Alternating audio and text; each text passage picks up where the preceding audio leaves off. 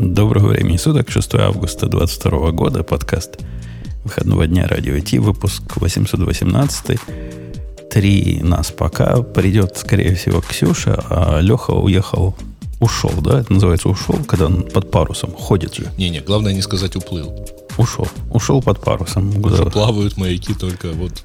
Да, вдаль. Я посмотрел. Я просто пытаюсь понять, я вот это ушел, это his gone, да? Не, ну не настолько. Кажется, что смысл другой. Он еще и будет back. Как Шварценеггер. He sailed away. Я прошлый подкаст послушал. Послушал подкаст, долго думал. Это же в прошлом подкасте вы тут без меня разврат устраивали вначале. Начинали, да, без тебя. Заканчивали с тобой. 4 раза, Леха, по-моему, пытался сказать начало. Я ведь не знал. Я сделал подкаст, где после 1-го раза пошла запись. Потом что-то решил переслушать. А он уже рендерился. Смотрю, не, еще раз. Предупреждать надо. Оператор эфира нужен, да. Чтобы хотя бы записывал. Ну да, какие-то хлопки тоже были плохо. Вам надо купить... Хлопки были 2 раза. И они минимум плохо видны. Мои хлопки, вот как хлопнешь, так прям палка от... Так они у тебя на твоем канале видны. Они на любом видны канале у меня. Ну так хлопает. В этом и фокус, что у тебя это со всех каналов. Да, а у вас они, хлопок только. Чисто номинально. Но, тем не менее, у нас сегодня все в порядке, и Digital Ocean тоже в порядке, а вот не с той модной музыкой, как Blue Grey. Поехали. Это шоу создано при поддержке Digital Ocean.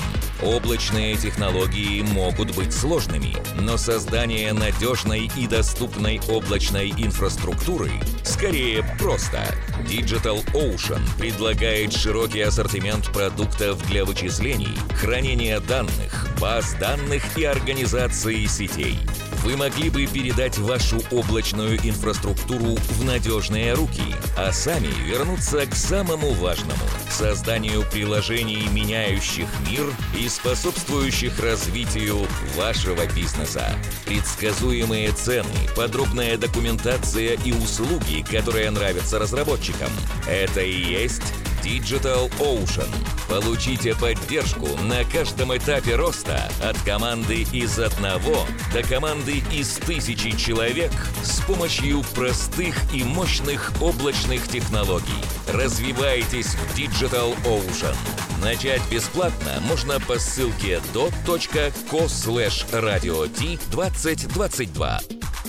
Ну что, вы видели, да? Ксюша пишет, что не успевает, так что мы сегодня на 3 года. Будем соображать. Грей, оставайся. Ты уже собрался. Нормальный гиковский выпуск. Да, нормальный, да. Оставайся. Будешь... Даже не тема первая, а сегодня с утра. Ну, прямо в тему. Гиковскому выпуску с утра звонит мне дочь в законе и говорит, ой, они не звонят. Это поколение, они сообщения пишут. Я, говорит, приду про программирование. Вопрос через полчаса можно? Ну, я только глаза продрал. Говорю, ладно, приходи, разберемся. Пришла дочь в законе гордая. Гордая, знаешь, Бабук, чем гордая? Чем? И реально можно гордиться. Я, говорит, поняла, что такое интерфейс. Ну, в Go. Интерфейсы в Go. И начал прямо так бойко рассказывать про интерфейс. Не интерфейс, который, any тип, а настоящие интерфейсы, которые поведение описывают. Угу.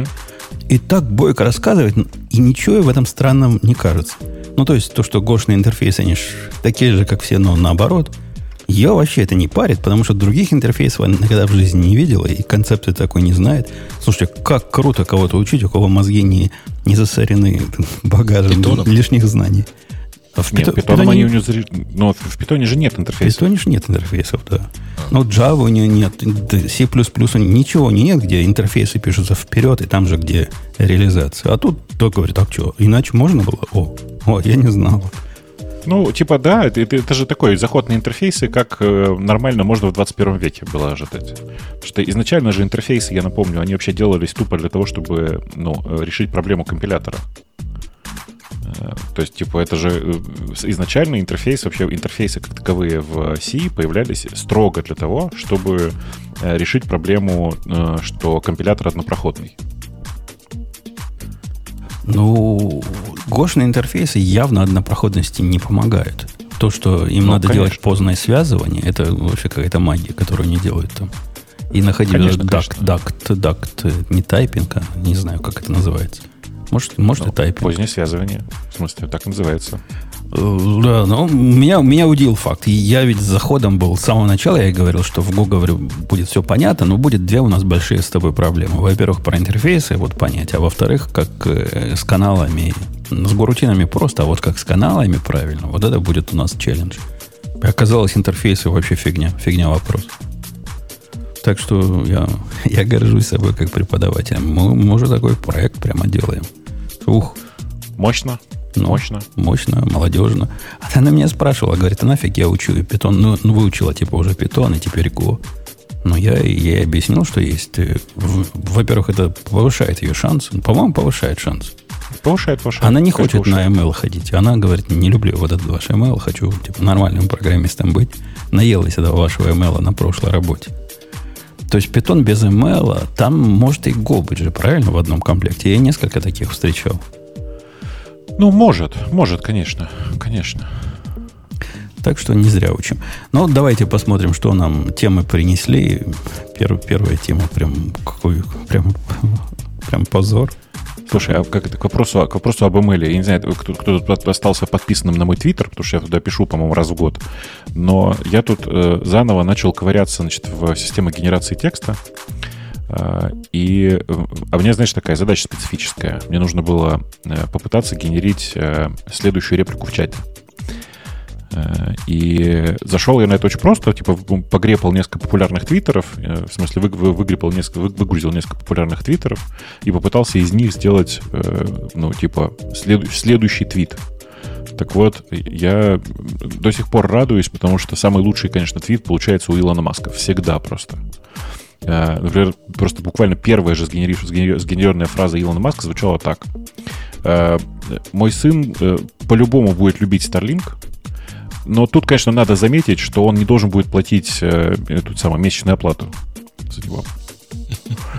И вот это читаешь и думаешь, в принципе, вот для этого ML-машинки и нужны.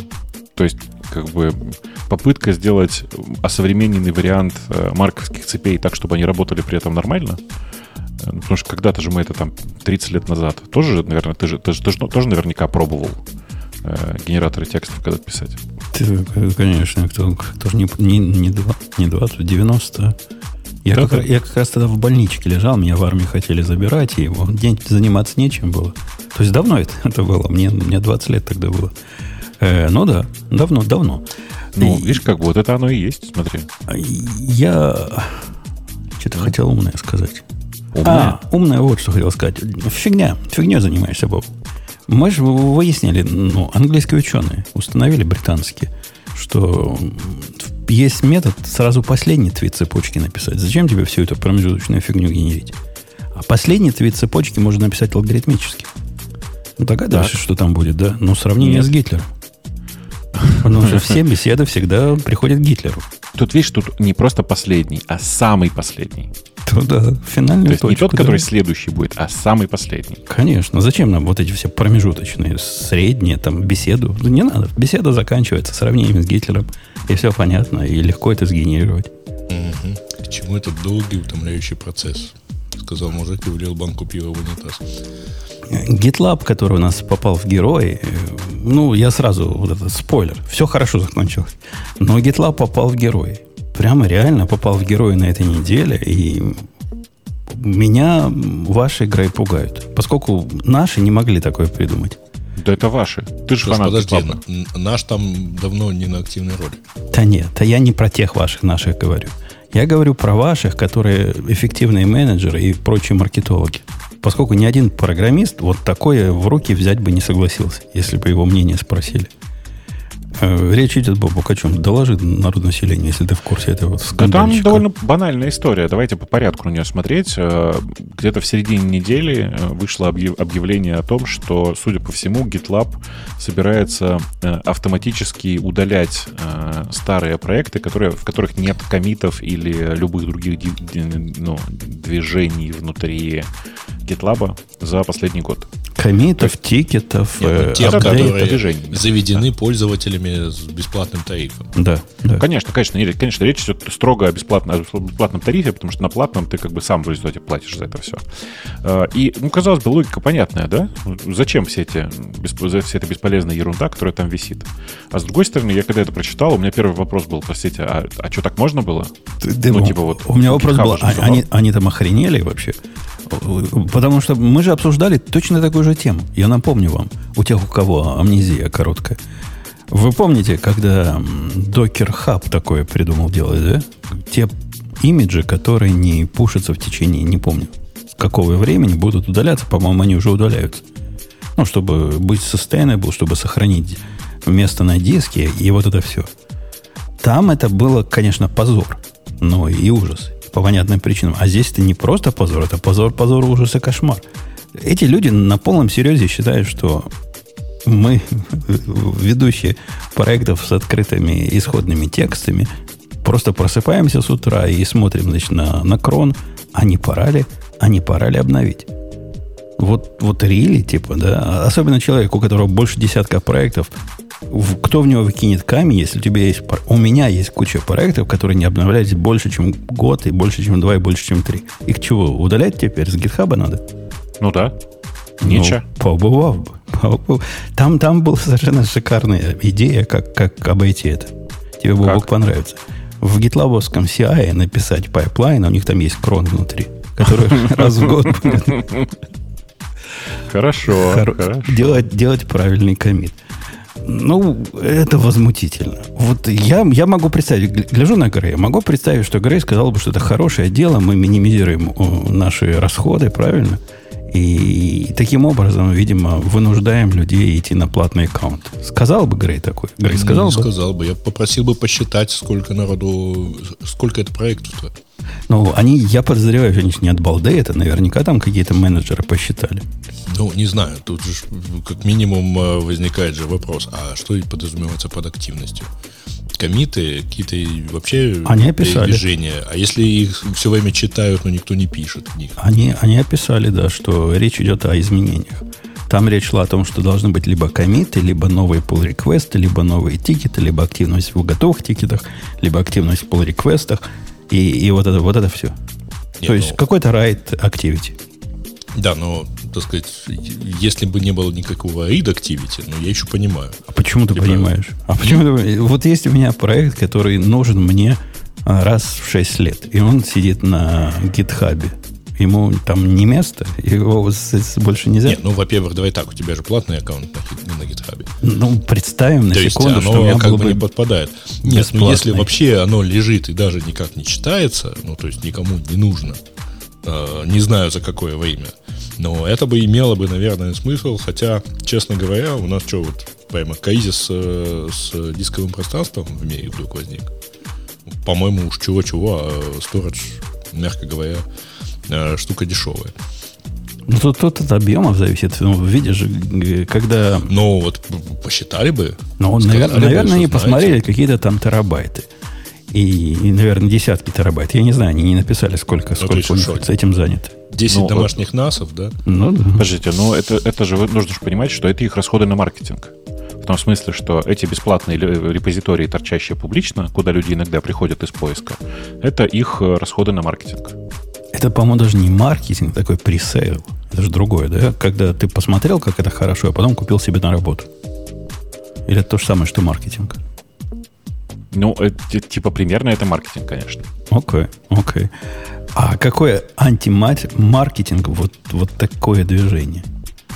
Как после такому можно доверять GitLab? Это из тех ошибок, которые... Они откатили это потом, мы об этом расскажем. Но, по-моему...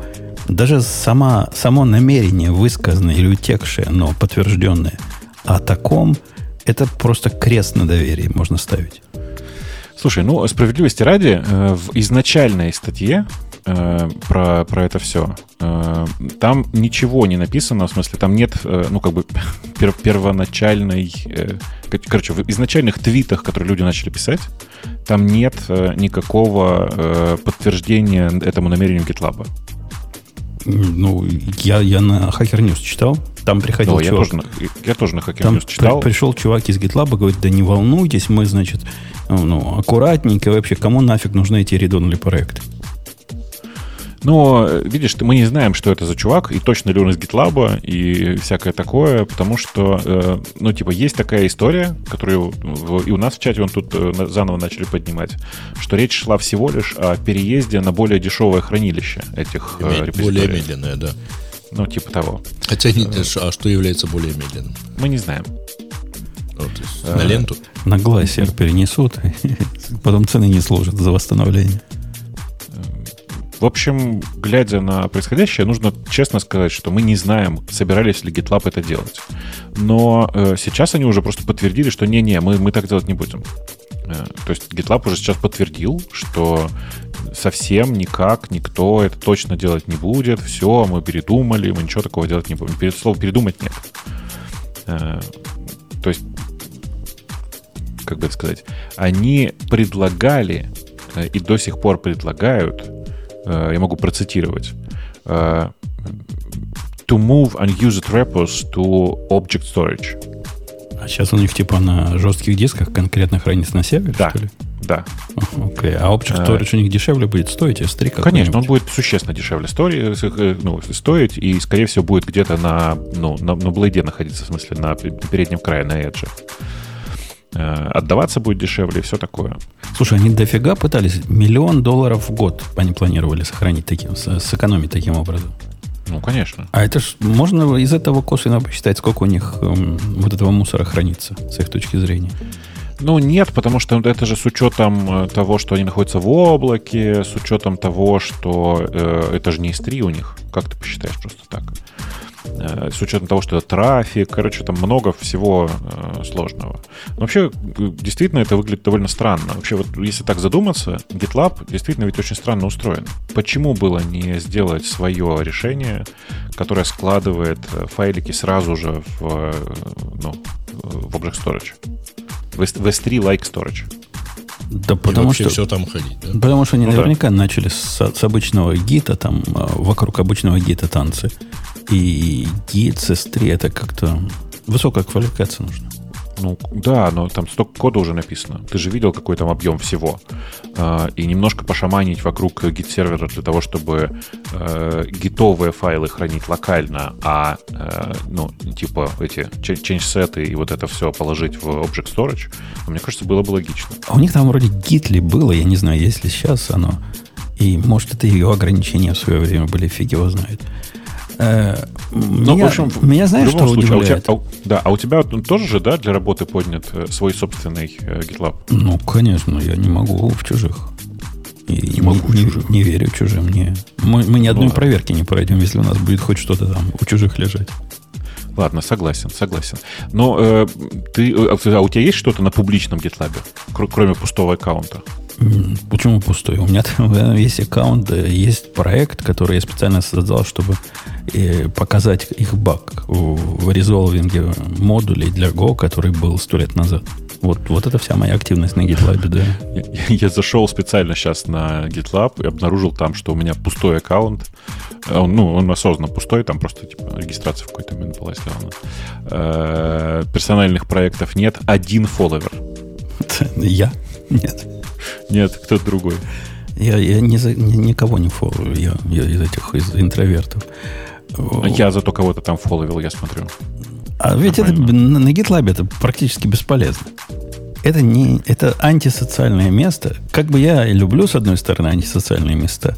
И GitHub меня, в принципе, немножко достает своей продвинутой социальностью. Но надо тут признать, что они попали.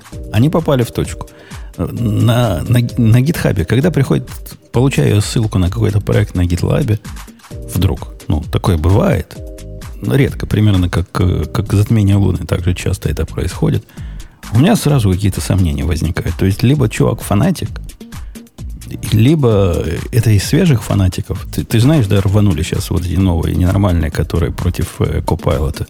Они рванули на GitLab.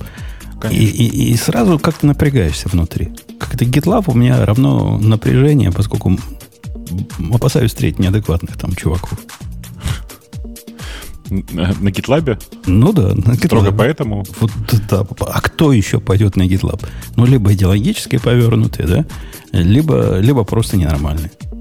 Слушай, а ну, ты на Source Hub попадаешь хоть иногда? Ну, давно уже мне ничего туда не вело. Но бывало раньше, конечно. Просто я к чему спрашиваю? Там-то ведь тогда еще больше должно быть таких. Ну, там не маньяки. Нет, там как раз маньяки. Вот тут ненормально, а там маньяки. Маньяки меня не так пугают, как вот идеологически продвинутые. Не, я лучше с маньяками буду дружить. Ну, окей. Мне просто кажется, что я тоже искренне считаю, что на SourceHat живут более адекватные чуваки. Но здесь, видишь, это же тоже не просто так. То есть с чего-то вдруг люди начали переезжать к себе в GitLab. То есть какая-то миграция пошла. Она, мне кажется, остановилась, правда, и остались приверженцами GitLab совсем какие-то уж странные люди. Потому что GitLab, у него единственный плюс на фоне GitHub. Единственный плюс заключается в том, что его можно поставить у себя. Зачем он в виде хостед решения, я так и не придумал. Ну, как у всех. И я подозреваю, что для них это основной источник всего. Собственно... Нет, для них это бесплатный маркетинг. Для нас. Нет, для них вот этот платный план, который стоит, кстати, конских денег $20, $19 с морды населения, самый дешевый, он, мне видится, я не знаю их отчетов финансовых, но я думаю, это у них основная статья доходов. Ну, слушай, там же это же конские деньги совершенно. Но в смысле, ты за 5 пользователей ты просто ставишь охрененных размеров сервер, который решает все твои проблемы. Один раз настраиваешь бэкап, и все как. Ну, а если у тебя их 50 человек, то вообще непонятно, как можно жить в их облаке. Ну, тут же есть такая манса, что скупой платит дважды, и ты будешь всю жизнь его сопровождать, и ты замучаешься вот это все делать. Я лично его сопровождаю уже лет 7, наверное. Пока не замучился. Ну, самая большая проблема для меня была, конечно, с его стартом. То есть он настолько криптик с точки зрения запуска его, что ты туда смотришь и понимаешь, господи, вот это подними, вот то подними. И пока я не написал себе готовый композ, потому что я же не могу твоим пользоваться. Это же, ну, бред какой-то. Это не мой, а чувака на букву «С». Не знаю чувака на букву «С», но... Ну, и ты, а у тебя GitLab поднят одним контейнером? Вот прямо сейчас обидно было. У тебя декомпозитор? Сколько у тебя их там? То есть омнибас, который у них, за это надо из профессии выгонять. Да-да. В котором, там виртуальная машина внутри, которую они называют контейнером. У меня вот этот самое чего-то там. Чувак в свое время разбил его на отдельные контейнеры, сделал все правильно. Ну, видишь, он не всегда успевает вовремя обновлять свой контейнер, и приходится, на самом деле, на своей стороне тоже поднимать много... Ну, как бы, то есть поднимать пайплайн, да? Типа делать отдельно у себя сборку всего этого, всех этих контейнеров, всякое такое. Так не надо спешить, не надо спешить. Куда ты спешишь? Нет, ну, там security-фиксы есть. Там security-фиксы есть. Ну, фиксы вот эти, ну, точка в последнем номере, они практически всегда сразу выкатывают. Они не всегда выкатывают мажорные версии. Ну, с другой стороны, да, это же логично. Это же логично. Слушай, прости, что я что-то... У меня сегодня... Есть такая известная мысль про то, что вот этот вот ADHD, в смысле, как называется, синдром дефицита внимания, это болезнь человека, который ведет себя как котик. В смысле, котики же постоянно отвлекаются на одно, на другое, на пятое, на десятое. У меня очень странный вопрос, который не имеет отношения к нашим классическим темам. Я тут читаю книгу... Блин, наверное, надо книжку дать. Значит, есть такой довольно классный чувак, который зовут Сережа Константинов. Он написал, точнее, он в процессе пишет, сейчас в чат радиота там книжку про то, как правильно писать API. А он, знаешь, как бы много API в своей жизни задизайнил. Тут надо понимать, что она такое, книжка такая немножко opinionated. Ну, в смысле, она немножко такая как правильно сказать-то?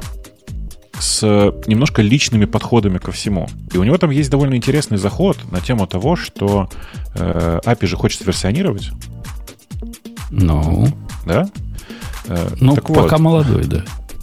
Не, ну ладно. Ты не версионируешь API вообще никогда? Я еще не такой старый, чтобы не версионировать, но чувствую, что могу дойти до этого. Видишь, а он, видимо, совсем молодой, потому что у него довольно интересная мысль про то, что у тебя версионирование как же выглядит? V1, да, V2 и в лучшем случае V3 где-то может появиться в урле. Ну, до V2 даже редко доходит, а до V3. Ага, и я про это не задумывался, знаешь, я пролистал очень быстро, как бы общий подход ко всему этому, и пролистал дальше. А, значит, один умный чувак, который книжку это читал, вдруг внезапно выдал мне очень интересный фидбэк. Вида, у него там предполагается, что версионирование API-ов использует 7 вер. И вот я себе как представил, что типа это не просто типа V1, V2, а это типа v1.1, v1.1.1, и каждый раз ты типа меняешь в урле там, при переходе на новую версию, и мне стало страшно. Ты можешь себе представить конструкцию, когда это viable, в смысле жизнеспособно? Ну, эту конструкцию надо немножко улучшить семлинками, в которых у тебя будет один семлинк, который будет называться latest, потом от другой версии 1, потом другой версии 1, и что там дальше, и так далее. Ты заколебаешься их все менять, но наверняка CI можно научить этому всему делать по паттернам. Ну, я хочу я к версии 1, и меня пофиг все остальные циферки. Я могу к ней присоединиться, и будет у меня V1 в урле. А так, конечно, я недавно же сделал тоже эту глупость. Глупость я сделал с тем же самым GitLab. У него есть раннеры, а раннеры могут бежать с конкретными докер-имиджами. Я себе сделал докер-имидж для Go 1.18, ну, чтобы... Знаешь, 1.18, он сильно отличается от всего остального. То есть, хотелось его попробовать отдельно. И сделал, как дурак, имидж Go 1.18, точка там 3, и там точка 2, какой был последний. А тут 3 вышел. То есть, я меняю на 3, делаю новый таг, потом иду во все места, где используется этот раннер по тагу. Это ад. Я, в конце концов, сделал просто 1.18 и все. И отбрасываю вот эти остальные глупости. Потому что невозможно. Это же жесть какая-то. Это просто ужас какой-то. Так, хотя вот этот ужас, он, наверное, правильный ужас. То есть тебе фанатики скажут, что так и надо. А надо, как бы надо помучиться. Нет, на практике я так не могу. У меня в реальной жизни у меня было V1, V2 и реально один раз в моей жизни было V3. Собственными глазами я один раз видел V3.1. Ну, типа, потому что оно было обратно несовместимо все равно с V3 немножечко. То есть они пошли против 7 вер по жизни, если так. Да, да. Но, типа, в реальности, чтобы вот было постоянное версионирование, я вообще такого не видел. Но для API или для сбора, это как-то немножко безумно, я полностью согласен. А вот, например, если у тебя есть проект, который с каким-то базовым имиджем работает, там припинить конкретную версию того же Alpine, это святое дело. До последней цифры. Да, ну это другое. Это же вы не понимаете, это другое. Ты обрати внимание, у нас в чатике разгорелась очень забавная дискуссия. Типа, а почему бы тогда номер версии не посылать не в урле, а в запросе? На что другой чувак пишет, вообще это все ерунда, и версию API нужно хедером выставлять. Мне кажется, вот этот Go-подобный подход, когда версия — это конкретно другая сущность, мне он видится очень верным. Из всех подходов, как посылать версию в API, добавить ее в URL, там, в самом верху, будет там /API/версия 2. Этот подход, мне кажется, самым концептуально верным. Не-не, версия 2 /API. Ну, это зависит от того, как твой гейтвей стоит. Ну, слушай, с другой стороны, с точки зрения логики REST-а, должно быть, ты прав, API версии 2. У меня так и есть, поскольку API у меня... за API это будут те запросы, которые H-Proxy уже через себя пропускает. API это, собственно, keyword для H-Proxy. Я даю ссылочку на этот докер GitLab контейнер, который намного побит и который я использую много лет. И всячески вам рекомендую, в том числе даже тебе, Бог. Не придется вам писать. Я в результате сам переписал. Все как обычно. Ну, там есть больше, чем один мейнтейнер, и они за этим следят, и ты замучаешься его поддерживать, потому что эти орлы... Слушай, ты знаешь, что GitLab сделал? Это вообще огонь. Я захожу на свой GitLab. Я не знаю, в какой момент это случилось. И у него там было такое место в CI, где ты мог в UI CI, там preference, И ты мог написать регулярную регулярку для того, чтобы оно вычленяло из кавериджа, собственно, какой процент. Ты знаешь, о чем я говорю, да? Да. И такое место было, и туда вписываешь, когда проект создаешь. Они перенесли в эти самые теперь, да, в джобы? Они перенесли это в джобы. Причем они там не оставили. Ну, хорошо, молодцы, перенесли в джобы, я за. Меня всегда бесило руками это. Но они просто это убрали из UI. Да, есть такое, есть такое. Это у меня нет просто слов для них. Это в голову не укладывается. Я не мог поверить. И я был уверен, что я просто не могу найти в новом UI. Наверное, где-то спрятано. Смотри, тут есть важный момент, что, конечно, ты для существующих репозиториев можешь, ну, там, грубо говоря, седом и катом, и авком вставить это во все текущие .GitLab CI. А для будущих у тебя же все равно шаблон есть. И ты можешь в этот шаблон сразу вписать то, что тебе надо. Ну, как Kafka встать? У меня 360 проектов на GitLab на рабочем лежит. 360 проектов. Ужас. И у них... Самое страшное не в этом, прости. Да, ты прав. Конечно, когда их 360, ну, заколебешься. Но дело-то не в этом. Дело в том, что обновлять ты это потом как будешь? Да. Самое страшное — это обновлять потом. И это тоже. Для меня самое удивительное то, что вот вчера был coverage, а сегодня его нет. Он говорит unknown. И нет. Если бы мы с тобой это делали, Бобок, я бы уверен, мы бы с тобой попробовали найти вот тот самый джоб, который считает coverage. Мы же это можем понять, правильно? По ряду причин. И туда бы автоматически вставили и предложили ему merge request с таким коммитом. Вот теперь, чтобы восстановить coverage, вот так сделайте. Поскольку у нас количество изменений. Но они этого не сделали. Да. Ну, очень странное решение, реально. И непонятно зачем, да? То есть, главное, как мы одновременно существуем в этом мире, где один чувак совершенно правильно пишет, что API нужно версионировать, а другие на ровном месте в минорном изменении GitLab, а это же минорные изменения. Это же они в 15.2.1, что ли, 15.2.2 внесли такое изменение. Внезапно вдруг открутили эту штуку, и теперь это нужно прописывать в GitLab CI. Ну, где логика? Никто не знает. Кто-то там решил, что это хорошая идея. Вот это, Грей, я бы хотел бы на ваших, но это, скорее всего, наши. Это программистский такой подход. Мы сделаем как правильно, а все, кто не согласен с тем, что это правильно, пусть идут лесом. Да, вы не должны это держать таким образом. Угу.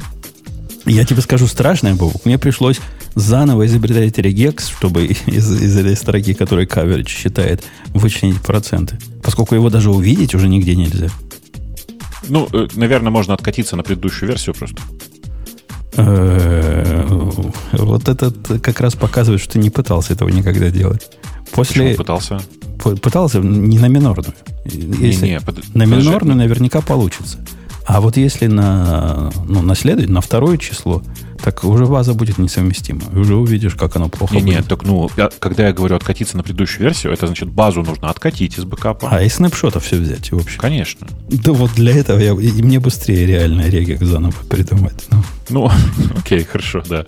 Но в любом случае, конечно, это не человеческое совершенно решение, и я не знаю, зачем они так сделали.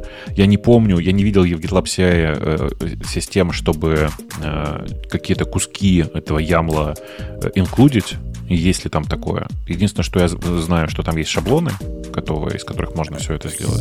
Я читал о том, что вроде как можно что-то инклюдить. Сам никогда не пробовал. Но как-то краем глаза видел. Пусть, если есть специалисты, пусть скажут, можно. У них там даже такая штука есть. Меня, ты знаешь, что бесит в мире CI-ев? Уже давно, настолько, что чуть руки не напряглись самому такое сделать. Почему ни один из современных CI-ев не умеет правильно показывать код coverage? Не в виде процента, а в виде покрытия на каждом файлике и в виде графика, что ты потерял где, и в виде дифов между каверджем прошлой версии и настоящей версии. Это ведь дикость, правильно? Это ведь нужная вещь. Вот GitLab теперь это делать умеет. Он умеет, но как он это делает? На мерч-реквест оно реально работает прямо Буба Шельдова. То есть смотришь мерч-реквест, вот это у них их пиар, значит. И там видно. Все, что я рассказал, видно. Но посмотреть историю про проект, это прямо... вот эту часть явно Грейвские писали. Там есть такое незаметное поле, которое называется то ли аналитика, то ли еще чего-то, в котором всякая бесполезная хрень собрана. Типа количество коммитов за день, тенденция коммитов за последний... Вот это все. И там про код coverage тоже есть таб. Но они даже график не потянули нарисовать. Он рисует точечки. И эти точечки видны только, когда на них мышку наведешь. Ну, почему так? Ну, если бы я знал, куда наводить, мне бы и точечек не надо было. А вот у них так. У них так. Слушай, смотрю я тут на... еще два вопроса по GitLab и пойдем дальше, и версионированию, и пойдем дальше. Смотрю я, значит, на Docker GitLab, Docker Compose, который ты прислал. А там, знаешь, очень странные штуки есть. Ну, то, что у них запинена конкретная версия Redis, это бог с ним. Это наоборот хорошо. Да-да, это как бы понятно. И то, что запинена в Docker Compose конкретная версия GitLab, тоже бог с ним. Тоже правильно. А вот, внимание, вопрос. А обновляешь ты это как? В каком смысле, как я обновляю? Ну вот смотри, у тебя вышла новая версия GitLab. То есть ты типа идешь, снова чекаутишь этот репозиторий, да? Нет. Или что ты делаешь? Нет, этот репозиторий я никогда не чекаутил. Я его уже один раз... Я взял их композ. Я не так пользуюсь... там в композе запиненные версии. Я вот что пытаюсь сказать. Я понимаю. Я оставил запиненные версии PSQL, поскольку GitLab ломается на новых PSQL. Это известный факт. Да. И я оставил еще чего-то. Тут композ, он такой. У меня он гораздо более разухабистый. Чего-то еще запинен. Redis тоже оставил запиненные версии. А GitLab я поставил latest. И я его обновляю, проверяю, если не работает, откатываю. Ну, в последнее время всегда работает. А у тебя, прости за вопрос, какая версия Postgres'а в композе? Ну, по-моему, вот это 12-я какая-то. Просто я смотрю в его запиненный этот самый. И, во-первых, это его собственный образ Postgres'а, этого чувака. А во-вторых, у него версия очень подозрительная. Вот задумайтесь. Версия звучит так. 12-20-20-05-24. То есть она двухгодичной давности. Куда я тебе... уверен, с тех пор security фиксы выходили. Security фиксы к базе данных, которые ты не экспозишь по-любому. Тут такое, знаешь. Тут такое, я понимаю. Но меня это как-то не парит совсем, поскольку у меня вообще GitLab не показывается никаким образом, ни в какую наружу. Наружу нет. Как он, мышка-внутрянка, а не наружка у меня. Не, это годный композ. К нему еще добавить секции, чтобы раннеры сами поднимались. Ну, видишь, раннеры у всех по-разному все-таки запускаются. И тут я понимаю, почему раннер отдельно нужно запустить. Вот. Но, в принципе, мне кажется, да, я посмотрел, полистал его. Это годный композ. Я таким пользоваться не буду. Слишком, как криптик, слово для нормальных людей. Короче, слишком... Да-да, слишком много вопросов у меня вызывает он в целом, потому что непонятно, как экспозятся те или иные переменные, непонятно, почему разбито именно так, непонятно, кто там что делал, поэтому я, естественно, все сделал сам. Тем более, что у меня теперь есть готовый скрипт, который формирует... Я дожил до того, что у меня есть готовый скрипт, который формирует композ, при этом формирует он его так. Он идет на этот самый репозиторий Docker... на Docker, говорю, на GitHub, GitLab репозиторий самого GitLab, смотрит там последнюю стабильную версию, указывает ее в композе, пересобирает, короче, вот это все. Пришлось, самому собирать. Да, но я уверен, у тебя будут проблемы с совместимостью. Совместимостью с чем? Совместимостью с выходом новых версий, когда они меняют там интеграцию с PSQL каким-то образом, добавляют новые ключики, без которых оно больше работать не будет. И вот это все. Тут чуваки за этим следят. И иногда у них занимает недели 3 все это тестировать. На примажорных изменениях. Прелесть вот этого решения, которое сделали в GitLab. А в GitLab, чтобы вы понимали, сделали хорошее решение, решив, что все, что можно положить в базу, они положат в базу. Redis используется как локальный кэш и всякое такое. А все остальное лежит просто в файлах. Я в любой момент времени, если мне понадобится, перееду на этот композ. Согласен?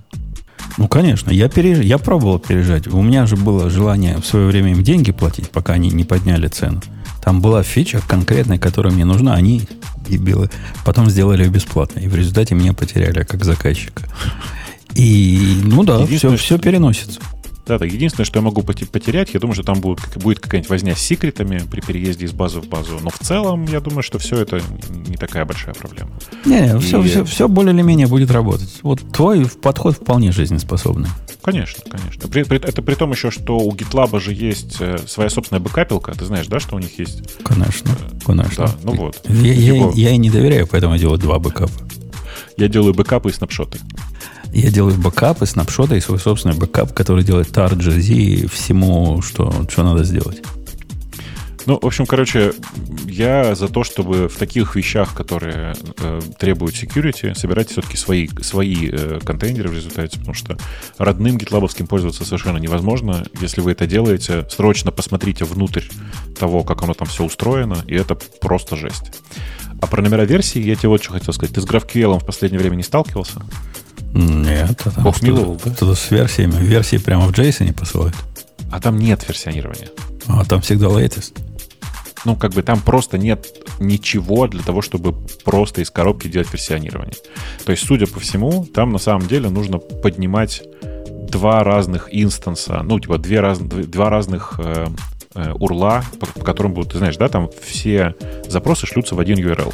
Вообще, это как бы отдельная история про то, что люди не понимают разницу между REST и GraphQL. Глобальная разница заключается в том, что GraphQL — это RPC. А REST — это, ну, типа, CRUD для работы с данными. Ну, REST — это тоже RPC, только для бедных. Да-да, но REST просто эта штука, которая сильно более, ну, простой RPC, сильно обрезанный, как говорится. А тут прям это классический RPC в классическом его представлении. И у этого RPC есть, ну, ручка, за которую ты его дергаешь. Один конкретный URL. И, видимо, предполагается, я не знаю, какие здесь лучшие практики, предполагается, что если ты хочешь две версии API держать, то это, скорее всего, два урла разделенных. Ну, потому что все остальное там не в урле, ты понимаешь, да? Я бы даже сказал, это, скорее всего, решается вне твоего поля видимости. Какой-то API, Gateway, Edge, Proxy, что-то вот это будет ловить номер версии в урле и перебрасывать на тот или иной инстанс или на тот или иной сервис. Да ты понимаешь, дело в том, что вот то, что делает GraphQL, это обычно и есть как раз какой-то API Gateway. А надо еще один над ним. Для типа еще каскадно над ним еще, ну, типа, еще latency поувеличивать, да? Богатая мысль. Богатая мысль, да. А куда вот спешит? Ты видел, Павок, в нашем чатике, не в чатике, а в канальчике про Daily Geek News? С моим наездом по поводу Раста пришел совершенно прелестный комментарий. Так. Не то, что я на Раст наезжал. Я посмеялся, что вот есть проект, который всем хороший, в нем даже нету надписи «Написано на Расте». Согласись, это плюс? Когда такого не сейчас пишут. Это плюс, потому что, да, особенно плюс, если это проект, написанный на Расте, и в нем не написано, что он написан на Расте, это прям вообще.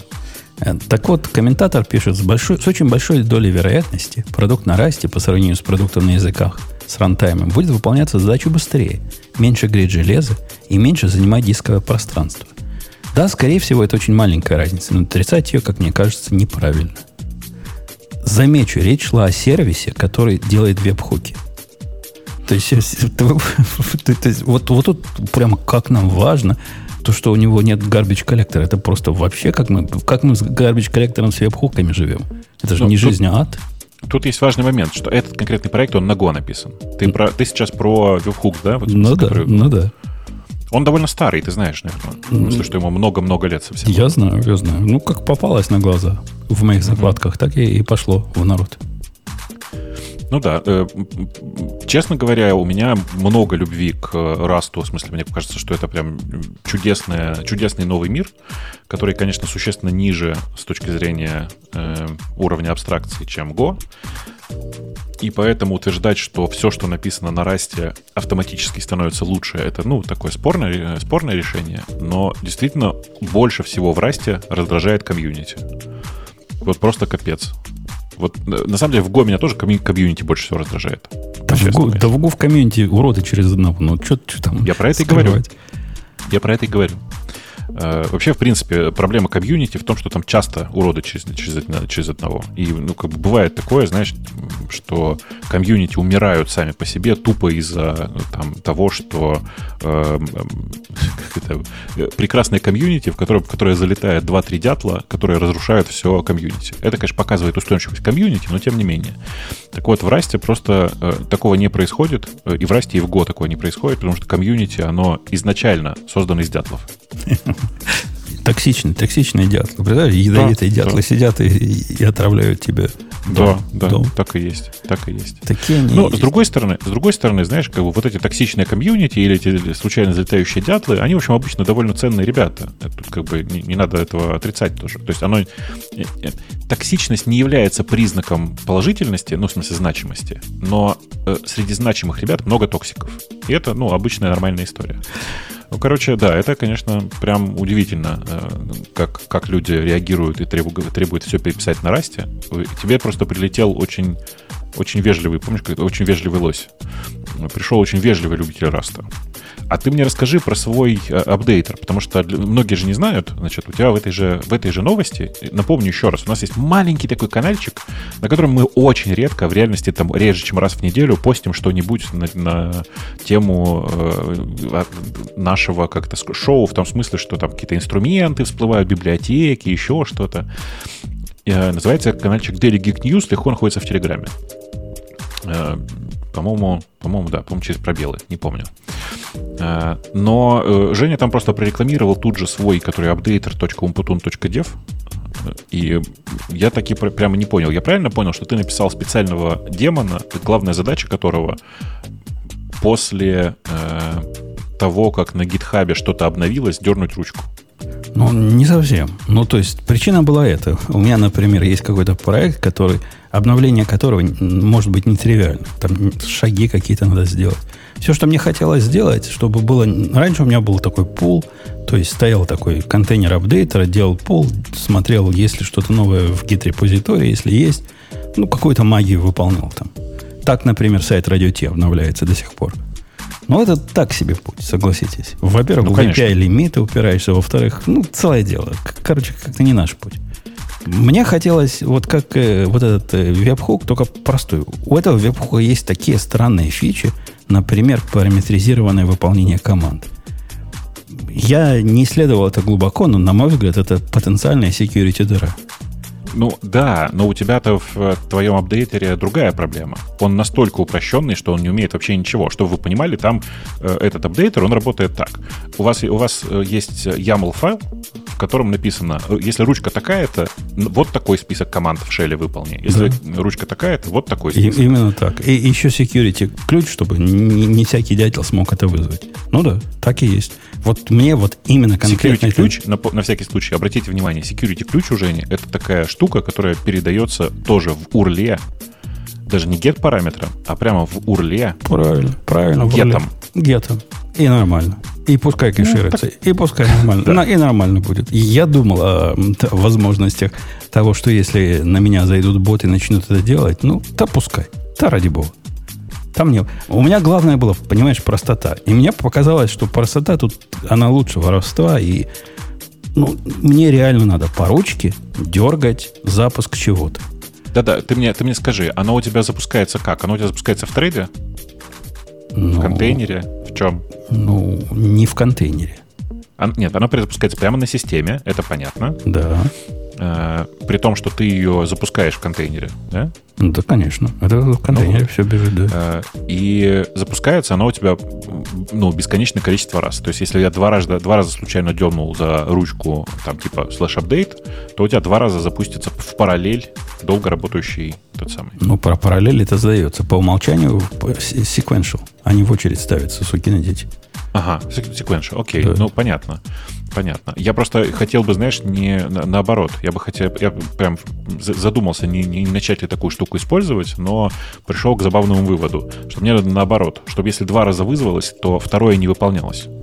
Но это тоже делается, но просто у меня такой реальной проблемы не было. Да-да, у тебя такой проблемы нет, и дальше мы входим в очень интересную зону, в которую мы с Женей часто попадаем. Она называется «Ждем ваших pull-реквестов». Точно. Вполне. Там есть rate-лимитер уже и сейчас. То есть теоретически все, что ты хочешь, это rate limiter, который с очень большим, например, не больше там, одного запроса в минуту. То есть теоретически это, наверное, ну, будет решениями для тебя. Или там в секунду, или в 5 секунд. Ну, как часто ты можешь два подряд впендюрить? Второе тогда отобьется, если ты попадаешь в это. Rate limiter есть. Но действительно, можно понимать, что одинаковый запрос, который... Типа предыдущая таска еще не закончила выполнение, и, значит, повторять его не надо. Да. Надо вернуть ошибку, что уже выполняется. Наверное, даже HTTP-код для этого какой-то есть. Да, наверняка. Можно найти готовый, кроме чайника, какой-то подходящий.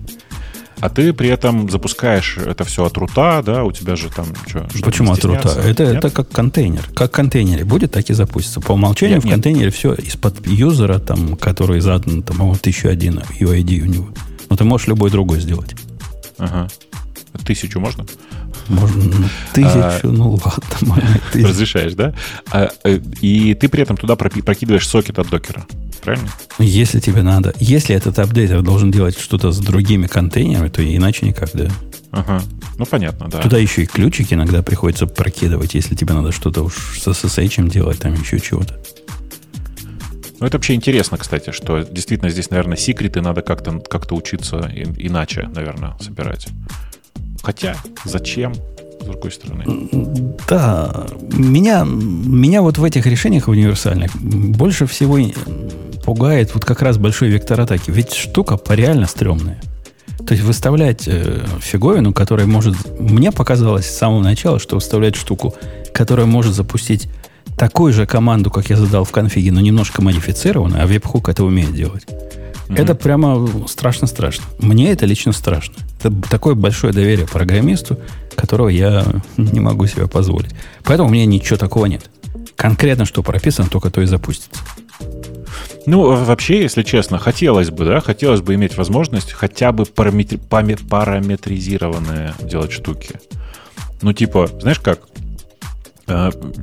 Есть у тебя вон какой-нибудь там, типа, слэш-апдейт, да? А я хочу слэш-апдейт, слэш еще что-нибудь. И у тебя тогда выполняется все, кроме вот там типа какого-то набора команд или какой-то набор дополнительных команд. То есть не в смысле, что ты вписываешь туда, там, не знаю, кусок get-запроса, который к тебе пришел, а по сути выбираешь, какие команды выполнять. Ну, так создать другой таск в этом YAML. Да, ну просто я просто так ненавижу, когда в одной YAML протянке 6 раз повторено одно и то же. У тебя даже здесь, если обратишь ты внимание, у тебя даже здесь частично есть всякое повторение. Например, у тебя там в примере у тебя есть апдейт одного сайта и апдейт другого сайта. И везде написано эхо, апдейт, название сайта, и название сайта повторено по URL. Ну, Семен Семенович, я же гошник, у нас все так делают. Так я понимаю, как бы у вас мозоли большие на руках, на указательных пальцах, потому что вы печатаете вы обычно двумя пальцами. И там все вот так. Я согласен, да, я понимаю. Но все равно меня пугает немножко. Ну, типа, мне хочется какой-то красоты здесь. Тут про трейд-оффы, понимаешь? Я к красоте тут совершенно осознанно. Я ведь думал о том, как это правильно сделать. И совершенно осознанно принял решение сделать как можно прямее, как можно проще, и вообще, чтобы не было никаких ни инклудов. Поначалу первая версия была с инклудами. То есть я сам в YAML сделал инклуды других YAML, но это тоже теоретически, знаешь, уязвимость. Ну, не то, что прям уязвимость. Я не хочу так. Я хочу, знаешь как? Ну, типа, вот смотри, вот у тебя два апдейта, да, в твоем примере. Они на самом деле практически идентичные. Ну, по-честному, если они просто идентичные. Что я хочу? Я хочу в другом месте, здесь же у тебя вот написано таски, а я хочу в другом месте здесь же написать, типа там, не таску, а функцию, которая, по сути, шаблон, куда ты передаешь один параметр, имя сайта, а дальше он, типа, делает все то же самое. Ну, вот да, это как раз про те штуки, которые, я говорю, стрёмные. Они не стрёмные. Тут есть место для ошибки, тут есть место для много место чего. Место для ошибки есть, 100%. Место для ошибки есть, да. Но ты свалился в другую крайность. Ты свалился как GitLab. Давайте в GitLab CI все ручками напишем, понимаешь? Может быть. Я не спорю. Я ж не спорю. Мне кажется, это решение достаточно специфическое. Оно, в отличие от веб-хуков, которые говорят, вы можете его для всего использовать, оно конкретно, я его придумал для того, чтобы делать апдейты из CI-ев. Вот только для этого. Для этого оно... Оно мне прям нравится. Оно мне прям нравится, и мне очень нравится, что на самом деле действительно это просто ручка, которую ты вписываешь в курлом в экшене GitHub или вообще... А можно туда напрямую отправить пуш от GitHub после коммита? Ну, в смысле, веб-хук. Ну, в смысле, научить его веб-хуком? Ну, да. А можно веб-хуку задать, что он будет дергать? Можно? Конечно, можно. Тогда, конечно, можно, да. Тогда там просто пост придет. Ну, можно и пост поддержать. Я не помню. По-моему, я посты и сейчас поддерживаю. Пост и get. Надо посмотреть, в общем. Надо посмотреть. Неплохое решение, да. И пиар, ты знаешь же, как вносить. Конечно. Я пиар про пост не приму. Слушай, раз уж я так мастерски сегодня перевожу тему в фрифлоу режим такой, знаешь, когда мы разговариваем вообще обо всем. Не знаю, видел ты или нет, чудесная совершенно реплика, говорю, чудесный сегодня диалог был на Hackers News про open source. Про чувака, который спрашивает, действительно ли у всех такое происходит, и что делать с чуваками, которые очень назойливо требуют, чтобы я что-то сделал в своем open-source проекте. Погоди, я даже эту тему добавил к нам. Да? Да, меня тоже зацепило, поскольку она нам всем близка. Как сказать конечно. Нет, да? На фичу реквест. Да, есть. У него прям тема. Такой вопрос. Это реально тред на Hackers News, в треде чувак прям задает хороший вопрос. Как сказать нет, когда к тебе приходят с фичи-реквестом в GitHub? Ну, типа, ты делаешь open-source проект, ты его делаешь в свободное от работы время. И вообще, когда у тебя есть на это время. Делаешь для души, хочешь делаешь, хочешь не делаешь. Тут приходит чувак и говорит, вот, смотри, я, фичу придумал. Очень надо сделать, давай.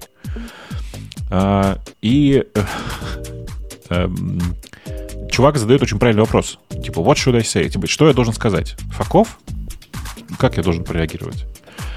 И мне кажется, что мы с Женей одинаковый подход выработали. Он звучит так. Ждем вашего пер-реквеста. Ну, у меня даже это уже второй этап. Первый этап я вначале, честно, пытаюсь понять, собственно, что человек хочет. И после того, как он объясняет, как правило, вот эти issue-реквесты на новые фичи, они такие туманные. Типа, я хочу, чтобы... Ну, например, про систему комментариев. Приходит такой pull-request, не pull-request, issue-request. Хорошо бы, чтобы ваша система комментариев... Сначала пишут длинную портянку, какой я молодец. Ну, чтобы я сразу пошел делать. Да. А после этого говорят, ах, нельзя ли сделать так, чтобы эта штука могла интегрироваться с моей... На моем бложике у меня есть система ауфа, и я хочу, чтобы она с ней интегрировалась как-то. Нельзя ли это сделать? Тут я начинаю спрашивать, ну, что за система ауфа, как там она ауф поддерживает 2 или нет, потому что есть такое решение или такое. То есть пытаюсь выяснить, чего он хочет. После этого пытаюсь выяснить, а какую проблему это, есть ли реальная проблема, которую она решает. Но в этом случае, видимо, есть, да, проблема. То есть у него есть база пользователей, он хочет эти же пользователи в комментариях, чтобы были. Угу. И после этого, у тикета есть 3 пути, да. Первый путь самый частый. То будет он там висеть всю жизнь, пока от старости не загнет. Пока никто ничего не напишет, да? Да. Второй путь, действительно, придет кто-то из комьюнити и напишет, и такое, вы будете смеяться, но такие часто бывает. Такое бывало, говорит, в моей практике и приносило определенные результаты. Вот, Грей правильно сегодня говорит. И третье, это я возьму, или кто-то из core-контрибьюторов возьмет и напишет, потому что нам это тоже кажется адекватным. Знаете, я сегодня хочу выступить Греем и напомнить вам старинный анекдот о том, как волк, встретивший красную шапочку, сказал, что у него 2 варианта. Либо слияние, либо поглощение. И в случае с любым подобным фичи-реквестом, я честно говорю, что если есть фичи-реквест, который мне кажется странным, и я не думаю, что это хороший реквест для проекта, у него есть 2 пути. Либо слияние, либо поглощение. В смысле, либо ты делаешь merge-реквест или pull-реквест, который реализует хотя бы верхнеуровнево то, что тебе нужно. Я даже готов поработать потом с гипотезой, там, с подходами совсем. Либо, съешь тот факт, что никому, кроме тебя, это не надо. Ну вот пришел пример тебе, Бобок, против твоего подхода. Пришел ко мне чувак и говорит, я хочу, чтобы можно ауф было, вашу систему комментариев, делать через Battle.net, по-моему. Battle.net это же вот это, да, которая? Да. Она тоже ауф, оказывается. Я говорю, ну, типа, какую проблему это решает? Какой use case? Кто будет в комментарии через Battle.net, если ты не на Battle.net? А там уже есть свои комментарии. Он говорит, ну как, мне полезно. И после этого выкатил pull request, сделать это несложно. Который все это решает, там библиотеку пообновил, все сделал. Этот pull request никогда не войдет в основной код. То есть он будет висеть там, пока я его не закрою, и ну, шансов ноль, понимаешь? Потому что это безумие какое-то. Ну, невозможно же всякую хотелку впендюривать в код. Даже если она хорошо... Что, QR-коды от WeChat поддерживать не будем? QR-коды где? От WeChat. От WeChat. От WeChat. Жаль. Так же... Нет, ну слушай, Жень, на самом деле это как раз то, про что тред. Как тут ему первый же комментарий, то есть лучший способ это решить, где вообще твои границы. И это, ну, то есть ты все равно не понимаешь то, что тебе кажется нужным. Ну, это, кстати, не универсальный подход. Я во многих проектах видел, где принимают любой вменяемо сделанный пиар, если он технически грамотный, и реализует ту фичу, которую автор пиара захотел. Ты же, Бобок, тоже такие видел. Авторы какие-то мягкие. Просто, ну, типа, почему бы нет? Больше фич? Почему нет? Это в ядро продукта больше фич. Ну, то есть, как бы, есть же действительно какие-то это... Ну, сделай систему плагинов и пускай желающие подключают, что хотят. Ну, система плагинов не так, чтобы просто сделать в общем случае. Не, ну, если ты уж хочешь, чтобы каждый желающий мог из твоего продукта собрать любую, так сказать, газонокосилку. Но все-таки есть же какие-то пределы того, что, ну... А реально, завтра появится толпа китайцев со своими системами авторизации. Что, все ставить в основной этот? Ну, довод вот этих, которые такие пиары мерджат, мейнтейнеров и соглашаются, я ведь тоже об этом думал и читал, что они пишут. Они говорят, а что, оно нас не парит. Ну, ради бога, есть у нас 15 способов нормальных, там, GitHub, GitLab и все прочее, авторизация. Ну, будет еще 15 способов экзотических. Ну, кушать-то не просят. Почему бы не сделать? Ну, да. Ну, а в пользовательском интерфейсе, значит, вот это ты кликаешь и на два экрана видишь, выберите оператора для авторизации. Ну, это тоже должно быть с умом же сделано. То есть, если разрешены вот эти способы авторизации, они показываются. А каждый пользователь себе поразрешает, сколько его душе угодно. Ну, извини, если голосовать, ну, если как-то так подходить, придет опять-таки тысячи китайцев и скажет, нет, должно быть основные.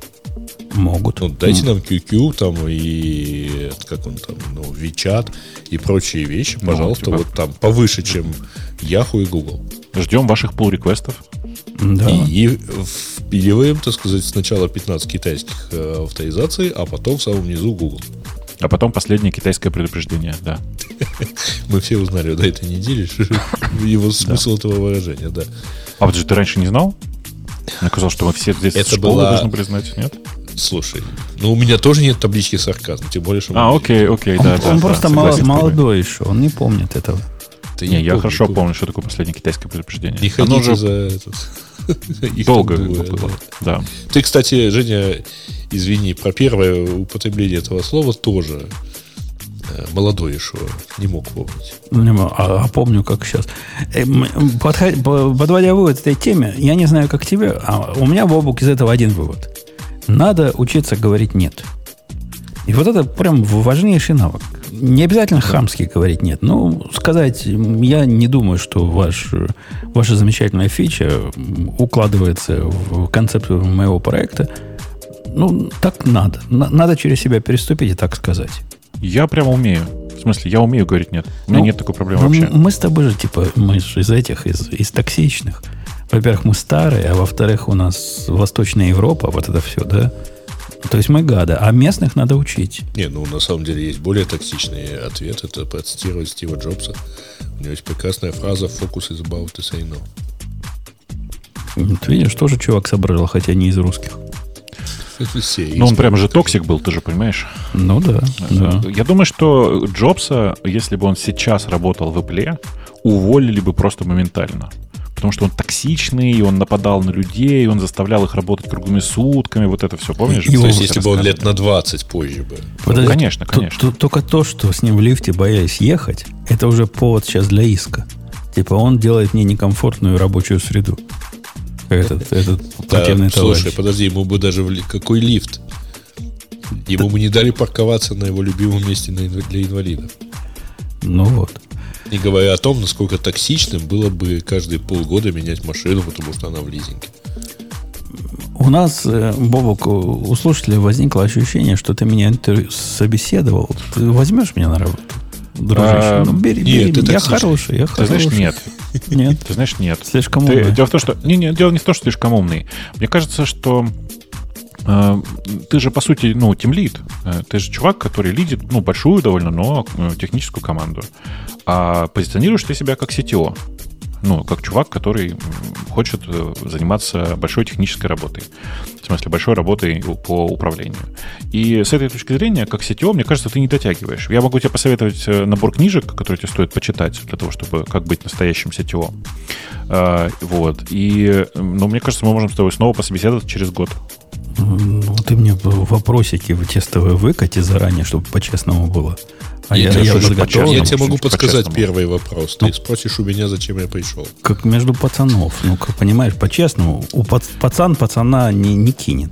Ну, подожди. Ну, нет, ну тут же важно вот как. Во-первых, что за эти пацанские разговоры? Во-вторых, тут же важно вот как. Мы с тобой договоримся. Ты нарисуешь архитектуру. Потом я тебе скажу, хорошо, теперь продай мне эту архитектуру. Слушай, а нельзя проще... Как? Ну, тебе 10% с моей зарплаты изобились. Женя, ну... Вот что значит Восточная Европа, да? Понимаешь, я тоже в процессе получения израильского паспорта. Поэтому, знаешь, 20. Ну, такие на 15 договоримся, я думаю. Мне 5, как агенту. Не-не, тогда 25, прости. Если у нас еще агент здесь есть в процессе. Агент, кстати, чего? Моссада? Всего. Если что, насчет израильского паспорта, это так, это шутка была. Да, в смысле, что-то получается. А народ-то уже обрадовался. Да не, ну, блин. После того, как в Израиль уехал Митя Иванов, я понял, что нет, как бы я не готов. Удачная шутка была. Я хорошо отношусь к Мите Иванову. Это просто шутка про то, что евреи теперь каждый... В Израиле теперь каждый второй Иванов. Кстати, к чести Мити Иванова, простите за короткий междусобойчик между у нас с Греем, к чести Мити Иванова. Говорю, Митя, а как так получилось-то, что ты алию получил, уехал, все дела? Он говорит, ты знаешь, как в советские времена было, только с другим знаком. Жена не роскошь, а средство передвижения. И прям вот это вызывает уважение. Вот эта честность в ответе, она вызывает уважение. Ну, типа. Я думаю, что в данном случае можно процитировать, и это уже скорее так к чести, в команде КВН Баку был такой, ну, ярко выраженный азербайджанец. Ага. Он в одной игре, значит, был кубок, сказал, что сколько, говорит, хороших, говорит, азербайджанцев-то в мире, говорит, значит, Азизбеков, Мусабеков, Эйнштейн. И, слушай, Эйнштейн не был азербайджанцем. Он нам подходит по гениальности. Это хорошо, да. А почему это на новый лад было? По-моему, фраза всегда такая, что жена не роскошь. Или это был муж не роскошь? Нет, ну знаешь, это было 40 лет назад это было, а сейчас как-то возвращается. Нет, 40 лет назад это звучало как еврей не роскошь, а средство передвижения. Но сейчас про женщину нельзя сказать, что она еврей. Точно, да. Будет токсично. Поэтому она еврейка. Еврейка не роскошь, а средство передвижения. Точно. Да. Короче, я как бы не готов сейчас в Израиль. Там очень жарко, стреляют, я слышал. Вот. И потом эта страна, которая воюет с соседями. Причем там уже больше стреляют. Пока. Да. Вообще, блин. Там такие соседи, я тебе скажу. Да я видел, что я же там жил. Слушай, ты тут такие же. Да. Ты, знаешь, нет, другие. Немножечко все-таки другие. Только больше, но другие, да. Женя, я посмотрел твой код, у тебя там поддерживается только get. Но я понял, да, если что, я допилю, если мне понадобится. Ну да, пост допилить прям фигня. Не, ну там у тебя там чуть сложнее. У тебя там, видишь, у тебя там get в апдейтере. Еще и потому, что ты там проверяешь параметр async. А в посте же тоже может быть get-запрос. В смысле, get параметров в URL. QRL параметры, да. Query параметры. Да, может быть. Да, это просто query параметр. Ты прав. Да. Так что это на самом деле не важно. Можно там и пост фигакнуть. Да, может. Будет короче, работать. Как-то так. Да. Или самому написать, потому что это хорошее упражнение. О, на расте напишу. Какая мысль. Напишу такой же, но на расте. И гордо. Ты, главное, в первом, когда будешь сайт генерить, Там напиши, написано на расте. Я думаю, генераторы документации из README для... Кстати, по поводу генераторов документации. Я, кстати, знаешь, прости, сейчас короткая вставка про генератор документации. Я думаю, что когда ты используешь Copilot и открываешь README в репозитории с растовым кодом, он на первом месте написан на расте. Точно, и это будет концептуально. Я сегодня хотел убрать... У меня там есть сайт, который прямо что-то генерирует. Добрый человек написал. И зайдя в проект этот апдейтер, я увидел, что там, по-моему, 14 security, критических security уязвимостей у всей этой херни, которая на JavaScript написана. Посему я захотел что-то простое, которое само из README сделает вот такой сайт, как у меня есть. Вот тут прямо сходу MKDocs или MakeDocs, как он называется. Знаешь, есть такой на питоне написанный.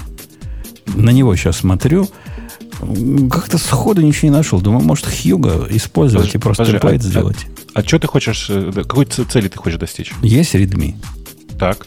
Который полностью, так сказать, все. Я хочу из него сделать статический сайт. А README у тебя в классическом просто маркдаун формате. Ну всего, да. MD. Хрен знает. В смысле, не знаю. Я в таких штуках всегда очень люблю Docusaurus. Ты, наверное, видел, да? Docusaurus. Он тоже мне следует. Вот это, посмотри, MKDocs, который называется... Я знаю, что такое MKDocs, конечно. Я знаю, что такое MKDocs. Он типа подходит почти полностью. Но не уверен. Может, действительно на Hugo все сгенерить, да и все. Но мне кажется, что ты настолько привык уже к Hugo, что тебе не надо ничего нового придумывать. Придется темплейт самому рисовать. Один раз с другой стороны нарисовать. Или специалистов... Так специалистов попроще, они опять тут JavaScript впендюрят, и опять будет то же самое. А что, в смысле, JavaScript для чего там? Какие-нибудь... Они без JavaScript не умеют. Специалисты-то. У них все с JavaScript. То есть на самого начала поставим условия, что только CSS... Может быть. Оно так нормально работает. Действительно, генерит статический сайт, но фиг его разберешь с этими алертами. Они вообще про development tools, не про development tools. И насколько это страшно, и как меня могут обидеть через них. Меня это напрягает. Мне советуют MKDocs материал. То же самое, только в профиль. Не то, что это плохо, но... Генератор сайтов на питоне меня тоже немножко напрягает. Слушай, если честно, без разницы, на каком языке генератор сайтов, в этом вся прелесть. Он же в рантайме у тебя не используется, поэтому по барабану. Ты же можешь просто в докере вызывать. Но не факт, что он вот так сходу, если я его просто установлю из GitHub Actions, я вовнутрь поставлю, правильно? И он не будет конфликтовать по питоничи с чем-то там своим, что уже там и так есть в GitHub Actions. Там тебе очень рекомендуют вместо просто классического MKDocs использовать материал формы MKDocs. Ты же видел, да? Видел. Я же говорю, такой же, только в профиль, я думаю. Да. Глобально ничем не отличается. Да. Окей. Типа там вся прелесть, на самом деле, заключается в том, что ты можешь использовать больше иконочек. Ага. А мне не надо больше. Ух ты. Там 10 тысяч иконочек и эмоджи. Ух ты. А ты думал? Да. Это очень важно. Но вообще, если честно, я не устаю про это повторять еще раз. Если у вас есть необходимость в документации, там, написании сайта с документацией, что-то такого, посмотрите на Docusaurus. Он такой офигенный. Я не знаю, я давно не получал удовольствие. На JavaScript, NPM и там сплошные. Какая тебе разница? Ты же его из докера вызывать будешь. Я понимаю, но у него рантайм NPM-овский, по-моему, да? Он на ноде же бежит. На ноде? Он же не статический генератор. Нет, он статически генерится. Docusaurus генерит статическую одностраничную полотянку. Прости. Docusaurus. Погляжу. Понимаешь, мой use case, опять же, настолько простой. Вот есть один MD-файл. И его надо прочитать, распарсить, чтобы ссылочки слева показывать на те, что есть чаптеры внутри файла, дать шапку ссылку на GitHub репозиторий и все. И лого еще показать хорошо бы, чтобы можно тогда, было. Возьми MKDocs, возьми Gitbook, возьми Хью реально, да хоть Джекил возьми, какая нахрен разница? Джекил он на Руби. Ой, то, конечно. Как же я воду? Ты понимаешь, что ты сейчас занимаешься тем же, что чуваки на расте? Понимаю. Просто я измучен. Я измучен в свое время. Как он назывался? Не Октопус, Окто чего? На чем он раньше? Октопресс. Октопресс. Ну вот этим октопрессом. Так там просто сначала Джекил говно, а потом этот самый говно. Вот, такой же, но вокруг него. Окей. Ну что, пойдем на следующую тему. А мы сказали, собственно, что... мы все сказали уже, да. Все сказали. Да, мне кажется, мы сегодня без тем были, знаешь, как-то в свободном плавании. Слушай, еще уже-то и темы прошли. Есть шикарная тема, Грею понравится. Mm-hmm. Она из раздела, как ты, Бобок, сегодня сказал, а что и так можно было. Есть проект. Не просто проект, я бы вам сказал, а проектище, который, с моей точки зрения, показывает все вот это, то, что я называю миллениалы и поколенези. Называется Cronprompt. Этот проект, вы не поверите, такое есть. И такое люди делают. В котором ты пишешь выражение на английском языке каждую неделю в полночь. И он тебе генерит кронтап 5 или 6-элементный. По-моему, 5-элементный, да, в этом случае. 6-элементный. И вот эту магию кронтаба для миллениалов он помогает перевести с обычного английского языка вот в эти непонятные цифры. Бобук, ты импресс, так сказать? Нет. Должен быть. А ты Hacker News не читал? Там говорят, о, вау, найс. Это была главная проблема моей жизни. Вы решили, без иронии, там типа реально вот такие же пришли и радуются. И радуются, что ты можешь написать в 12 часов с понедельника до пятницы, и тебе не надо головой думать, что это надо писать 1-5. Ты понимаешь? Не надо вот этого думать. Я в чатик кинул картинку небольшой шутки. Посмотри, в большой чатик. Но он, говорят, он не все понимает еще. Да. Тут он, по-моему, неплохо понял на самом деле. Да нет, он вообще просто ничего не понимает. Там спрашивают, нейронка ли там. Я бы не удивился. Да не какая нейронка. Зачем? Слушай, регулярка наверняка. Какой-то, он не понимает простейших вещей. Типа, я вот написал ему, типа, запускать в 4 часа ночи все рабочие дни, кроме первого понедельника месяца. Ну что ты думаешь, не смог? Не смогла. Ну, Бобук, ты не можешь поспорить со мной, что вот это квинтэссенция. Квинтэссенция того не идеального, а вот такого сферического молодого программиста в вакууме, который я себе представляю, когда думаю о том, кто же целевая аудитория вот этого сервиса. Вот как раз для этого самого сферического программиста. Нет, следующий шаг после Stack Overflow. Нет? Да нет, это круче, понимаешь? Причем, не, я же говорю, следующий шаг. Есть же такой, вы не знали, но есть такой плагин для ID.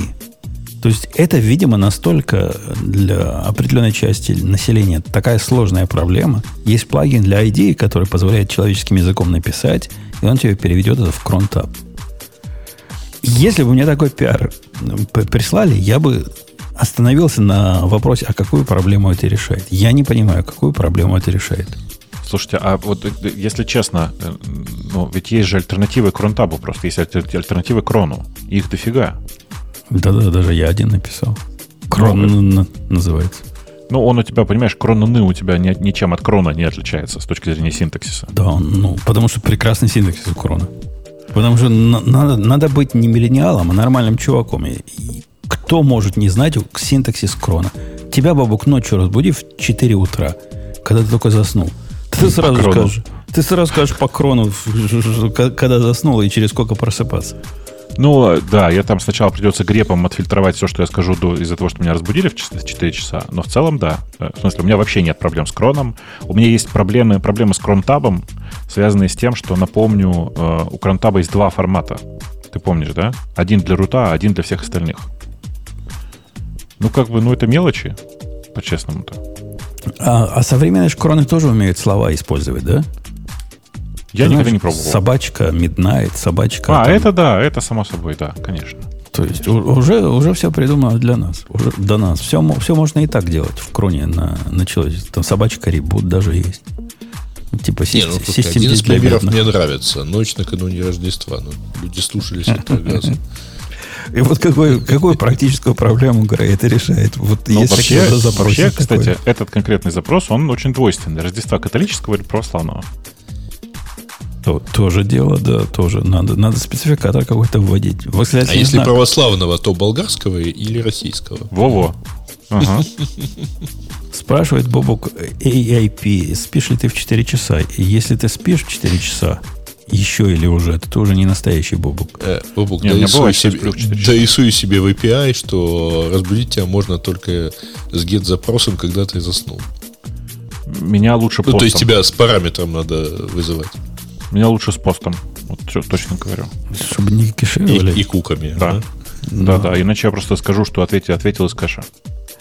Okay. В личку. Okay. Ну, вот такой смешной проект. Я не знаю, что про него еще рассказывать. Мне кажется, он анекдотичный. Еще больше анекдотом, чем сам проект, повторюсь. Мне показалось... Слушайте, а может быть следующим этапом просто это все будет интерфейсом к Siri? Siri, поставь крон на ночь. Siri, переведи вот это в кронтап. Siri такая... Нет, зачем переведи? Значит, поставь такую-то задану, поставь задачу в крон такого-то сервера, и она пойдет и от рута поставит. Она спросит сразу: дайте мне ключи. Но мы Siri ключи не доверим. Не. Почему? Бобук, я тебя хочу спросить. Тебе это тоже, как и мне кажется, квинтэссенция вот современного упрощения мира. Да.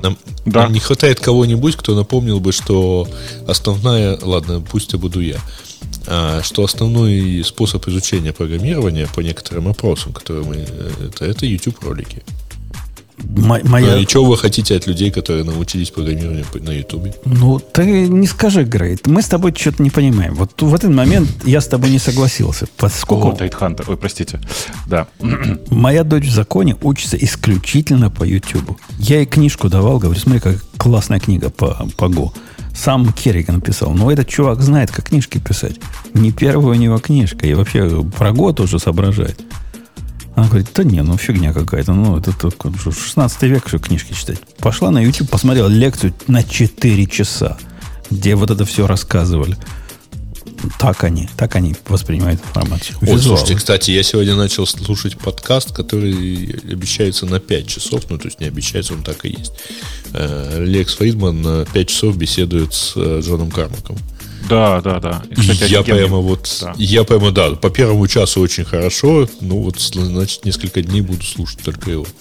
Дмитрий всем рекомендую. Во всем снобском, наверное, снобистском он имел в виду спиче, Умпутун, кронтаб можно заменить на любую другую технологию, которую он знает, владеет, а другие нет. Например, EGEX, ISO какой-то там и прочее.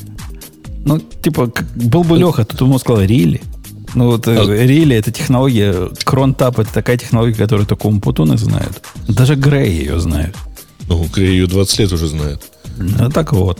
Между прочим, да. Снобская спич. Это, конечно, так сказать, снобская. Слушайте, а как можно кронтап заменить на Regex? На Regex? Я понимаю, что если вы решили проблему с помощью Regex, то у вас две проблемы, да? Не, смотри, представь себе, что это скрипт, который дергается раз в секунду, у которого в начале, в котором передается передается время. Даже не так, передается просто время. Строкой. Дата и время. И ты дальше, так как тебе передается это раз в секунду, дальше регекспом ты проверяешь, заматчилось у тебя это время или нет. Если не заматчилось, то все хорошо, можно это... Бобок, ты будешь смеяться, но когда моя дочка в законе принесла мне, я ей дал задание, где там что-то должно было делаться раз в минуту. В том числе. Она мне принесла результат, говорит, тоже гордая такая. Это уже было недели 3 назад. Не помню, рассказывал или нет. У нее там бесконечный цикл стоит. В этом цикле проверяется время. Если время, значит, минута изменилась, делать то-то. И потом дальше пошло по бесконечности. Я говорю, что это? Она говорит, ты же сказал, Она просто не знала, что таймеры бывают. Человек чисто конкретно не знал. Она не знала, что... Это как раньше слип-теста, да? Что цикл нельзя делать такой активный. Это было, знаешь, интересно, у нас долгая беседа. Почему это плохая идея, цикл лупить вот так вот вечно. У него там слипа ж не было никакого. Это вечный цикл такой, как он называется, ну, тяжелый. Не слип, а вечный цикл, который... Ну, вы понимаете, да? Каждый раз проверяет, время изменилось, не изменилось, не изменилось, не изменилось. Без слипа. Без слипа, да. И он 100% CPU, ну, просто каталки не ходает, да. Удобно. Но, вот кстати, так, я вот не так помню. Немножко похоже делают, например, ну, вот в WordPress есть же внутренний крон, и он срабатывает просто вот если ты дергаешь, ну, если пользователи заходят на сайт, то он, соответственно, вот дергает и проверяет, не пора еще запускать там запланированные вещи. Ну, поэтому первое, что делает опытный WordPress-ист, это отрубает эту фигню нафиг и ставит запуск регулярных скриптов именно в крон, живой. Угу. Да, да. Ну, в бюллетне такое тоже делается. Вот. Такой встроенный крон в движках. Твои знания WordPress даже пугают, Грей. А что такое? Я вообще на нем немножко разрабатываю, да. То есть для него. Немножко на нем пишу. И на нем тоже. И еще умеешь. Нет, я в основном исправляю чужие кривые руки. Вот. Идя в наши... Проблема каждую секунду нажимать F5. В наши новые темы, Вовок, есть тема, которой жалко Ксюши нет. Мы бы ее почморили за это. Поскольку она объединяет два моих любимых направления. Во-первых, с одной стороны, Copilot, а с другой стороны, на Ксюшу наехать. Ну, что может быть еще приятнее в одной беседе? Подожди, так мы же вроде в беседе про Copilot уже наезжали на Ксюшу. А это наехать на Ксюшу конкретно. Тут чисто давай. Конкретно, понимаешь? Ну, чем отличается... Вот я спрошу наших слушателей напрямую. Чем Ксюша отличается от нас с Бобуком, например? То я без пошлости. Гусары молчать? Да, без пошлости. Она отличается от нас, естественно, чем... Гендером. Как гендер переводится на русский язык? Я думал опытом. Ну, ладно. И опытом тоже. Бобу, как гендер на русский язык? Это же не пол, это как это называется? Как это гендер так и называется. Что, есть такое русское слово? Да, теперь русское слово такое. Она красивее, говорит подлиза. А, ты какие, да. Так вот, если у вас будет в Copilot слово гендер, оно отказывается автокомплитить. Вы знали, такая что? Фича есть? Человек привел, есть тикет на у Copilot. И у тебя есть темплейт, в котором есть гендер, куда надо вставлять. В этом случае Copilot перестает работать. Поскольку он категорически отказывается предполагать, какой гендер тут можно вставить. И это официальный ответ. Мы решили, значит, не открывать эту банку червей, и поэтому никаких предположений о том, что как 2 гендера бывает, как говорят одни, или 78, как говорит Facebook. Не, мы в стороне от этой вашей войны, и поэтому мы отказываемся отвечать на ваш вопрос. Ну, как ЦРУ, не можем ни подтвердить, ни опровергнуть. На мой взгляд, это какой-то позор. Слушай, я сейчас проверяю, реально не работает. Конечно. Это не шутка. Ведь вот эта минутка паузы, которая возникла, она ведь от всеобщего удивления. Охренеть. То есть вот настолько надо быть замороченным вот этими глупостями. Это продукт для взрослых людей, которые, мало того, что взрослые, они еще профессиональные программисты, скорее всего. И вот для этих людей, они их боятся, видимо, обидеть, да? Это ведь, чтобы не обидеть кого-то сделано. Я думаю, что это чтобы не попасть в идиотскую ситуацию. Ну, какая может быть идиотская ситуация? Ну, что? Что может случиться идиотского, который обидит, например, Бобук тебя? То есть он вместо гендера тебе предложит написать «я не знаю что», и ты на это так обидишься, что пойдешь катить волну на Microsoft. Вряд ли. Маловероятно. Я думаю, даже Ксюша не настолько обидится, если что-то он ей не тот вариант предложит выбор гендеров. И тоже... Для кого это? От кого мы пытаемся защититься? От тех же, кто заставляет нас мастер в мейн переименовывать? Если что, я сейчас проверяю на ходу. И расу он тоже не комплитит. Ну, в смысле, ты не можешь сделать. Я сейчас просто для теста решил проверить очень простую штуку, завести типа енам с расами. Разумеется, тоже нет. Но факи, перефаки он комплитит на раз. Да, как ничего делать. Да, конечно, это нормально. А вот такие, да, очень чувствительная тема. А то назовешь вас славян, да, например, не славянами. Вы так обидитесь, что войной пойдете. Понятно. В смысле, зачем это понятно, я считаю. То есть, типа, чуваки просто придумали такой способ, чтобы не заниматься ерундой. Я бы так сказал. Меня в этом трейде больше всего другое удивило. Оказывается, Дэйв Чейни работает в Microsoft. Или ты, Бобок, даже не знаешь, кто это. Но он этот тикет пометил как отвеченный. То есть он наверняка имеет права у них. А это же Microsoft, GitHub, правильно? Кем-то работает. Кем-то там у них работает. Удивительно. Да. Реально удивительно. Это уж последний, от которого я ожидал вот такого предательства интересов наших. И вот на тебе. Я вчера по просьбе одного моего хорошего знакомого, одной моей хорошей знакомой, на самом деле, делал странную штуку. Конвертилку, как бы это сказать, написанных людьми рассказов, только они иногда большие бывают, там, не знаю, на 500 страниц легко. Знаешь, такое, как сам издат сайта, типа, примерно такого. Конвертилку из такого сайта в EPUB. Графоманского творчества. Да, реально. Ну, короче, это практически фанфики. Ну, на самом деле, неважно. В формат EPUB, потому что нужно их отчитать. И, типа, одновременно, типа, разбирал на предложение с мыслью, что, может быть, из этого тоже, как бы, нейроночку потом, да, добучить. Ну, в смысле, сделать компьютерно... Как это? Человека нечитаемый, а компьютерно читаемый формат. И столкнулся с идиотской ситуацией. Знаешь, вот, в смысле, когда ты разбираешь все эти сайты, ты в результате вынужден скатываться до уровня... Сейчас мы регулярочек напишем, потому что, ну, например, половина этих сайтов вообще не запаривается за то, чтобы на странице была нормальная разметка в том месте, где написан человеческий текст. Я прямо сижу... Да, никакие думаю, Beautiful Soup, да? не катят, да? Нет, можно Beautiful Soap, и есть много других, как бы, хороших библиотек, которые позволяют это все довольно давно уже забрать. Если регулярочки, если у них, допустим, слэш, вся разметка, я видел такие сайты, вся разметка это tag P и tag BR, то никакой Beautiful Soap тебе не поможет здесь разобраться, где там контент, а где там заголовок. Так, понимаешь, там прикол в том, что у них еще и, например, текст написан с просто переводами строк, без БРов и всякое такое, и ты сидишь и думаешь, блин, надо написать что-то такое, чтобы один раз разобрать, и потом уже с этим как-то с этим что-то делать. Потому что в таком виде это прям невозможно.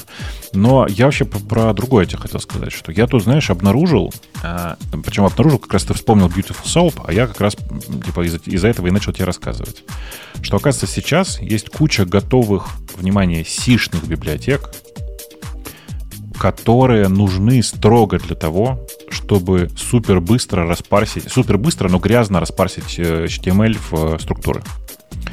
И они некоторые быстрые. Вот что удивительно. Не как раньше там было, помнишь, там какой-нибудь LXML ты берешь, да, и фигак-фигак.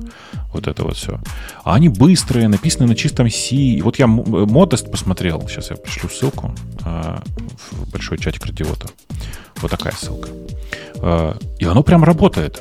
Вот что удивительно. Типа ты смотришь на него, а оно прям рабочее. А какой черт тебе на C потянул это писать? Я не собирался это на C писать, как ты понимаешь. Ну, в смысле, писал я это на более высокоуровневых языках. Но, если что, на Go парсить HTML тоже так себе. Ну, там есть как... У них там есть тоже как свой Beautiful Soup. Называется GoQuery, да, по-моему. Да. Но, типа, нельзя сказать, что он прям хорошо работает. Нет, я бы так не сказал. И вот эти вот библиотеки, типа Modest, либо Lexbor, я не знаю, ты видел или нет. Типа, это Lexbor, это... Блин, тоже надо ссылку прислать, да? Да что, lexbor.com, как слышится, так и пишется. Это, короче, еще одна попытка, довольно старая, Lexbor, сделать парсер HTML для того, чтобы его рендерить. Но, типа, изначально, чтобы его рендерить, ты же его должен в структуру какие-то разложить. И это довольно прикольно, в смысле, какой-то новый для меня мир. Оказалось, что есть просто много работающих уже сейчас решений. А я искренне был уверен, что этот мир остановился, в том смысле, что есть какой-то какой-то привычный нам понаписанные нам куски кода типа LXML, которым пользуются все. И я пытаюсь вспомнить, на чем у нас это делается. У нас же на Go это делается. Наша собственная версия Readability. И гляжу вот в Go мод, на чем она делается. А, GoQuery, смотри, моя память просто, дай бог каждому. Есть такая библиотечка, которая, как ваш Beautiful Soup, только гошная. И проще. И менее фичастая. Так что имейте в виду. Тоже ссылочку дам, чтобы народ знал, о чем идет. А, вот кто-то уже дал. Добрый человек дал ссылочку. Вот, да. На нем оно и написано. Так мы из новостей вычленяем то, что надо вычленить. Так News наш, собственно, превью новостей строит. Как может. Ты же там тоже просто тупо берешь самый большой кусок дерева, да? Не заморачиваясь. Это не я. GoQuery это умеет делать. Это оно и есть, да. В смысле, что там самая очень простая штука такая. Оно как бы readability тебе дает. Да. Они пытаются все повторить. Во всяком случае, те старые все, когда я этим занимался, они пытались повторить readability алгоритм.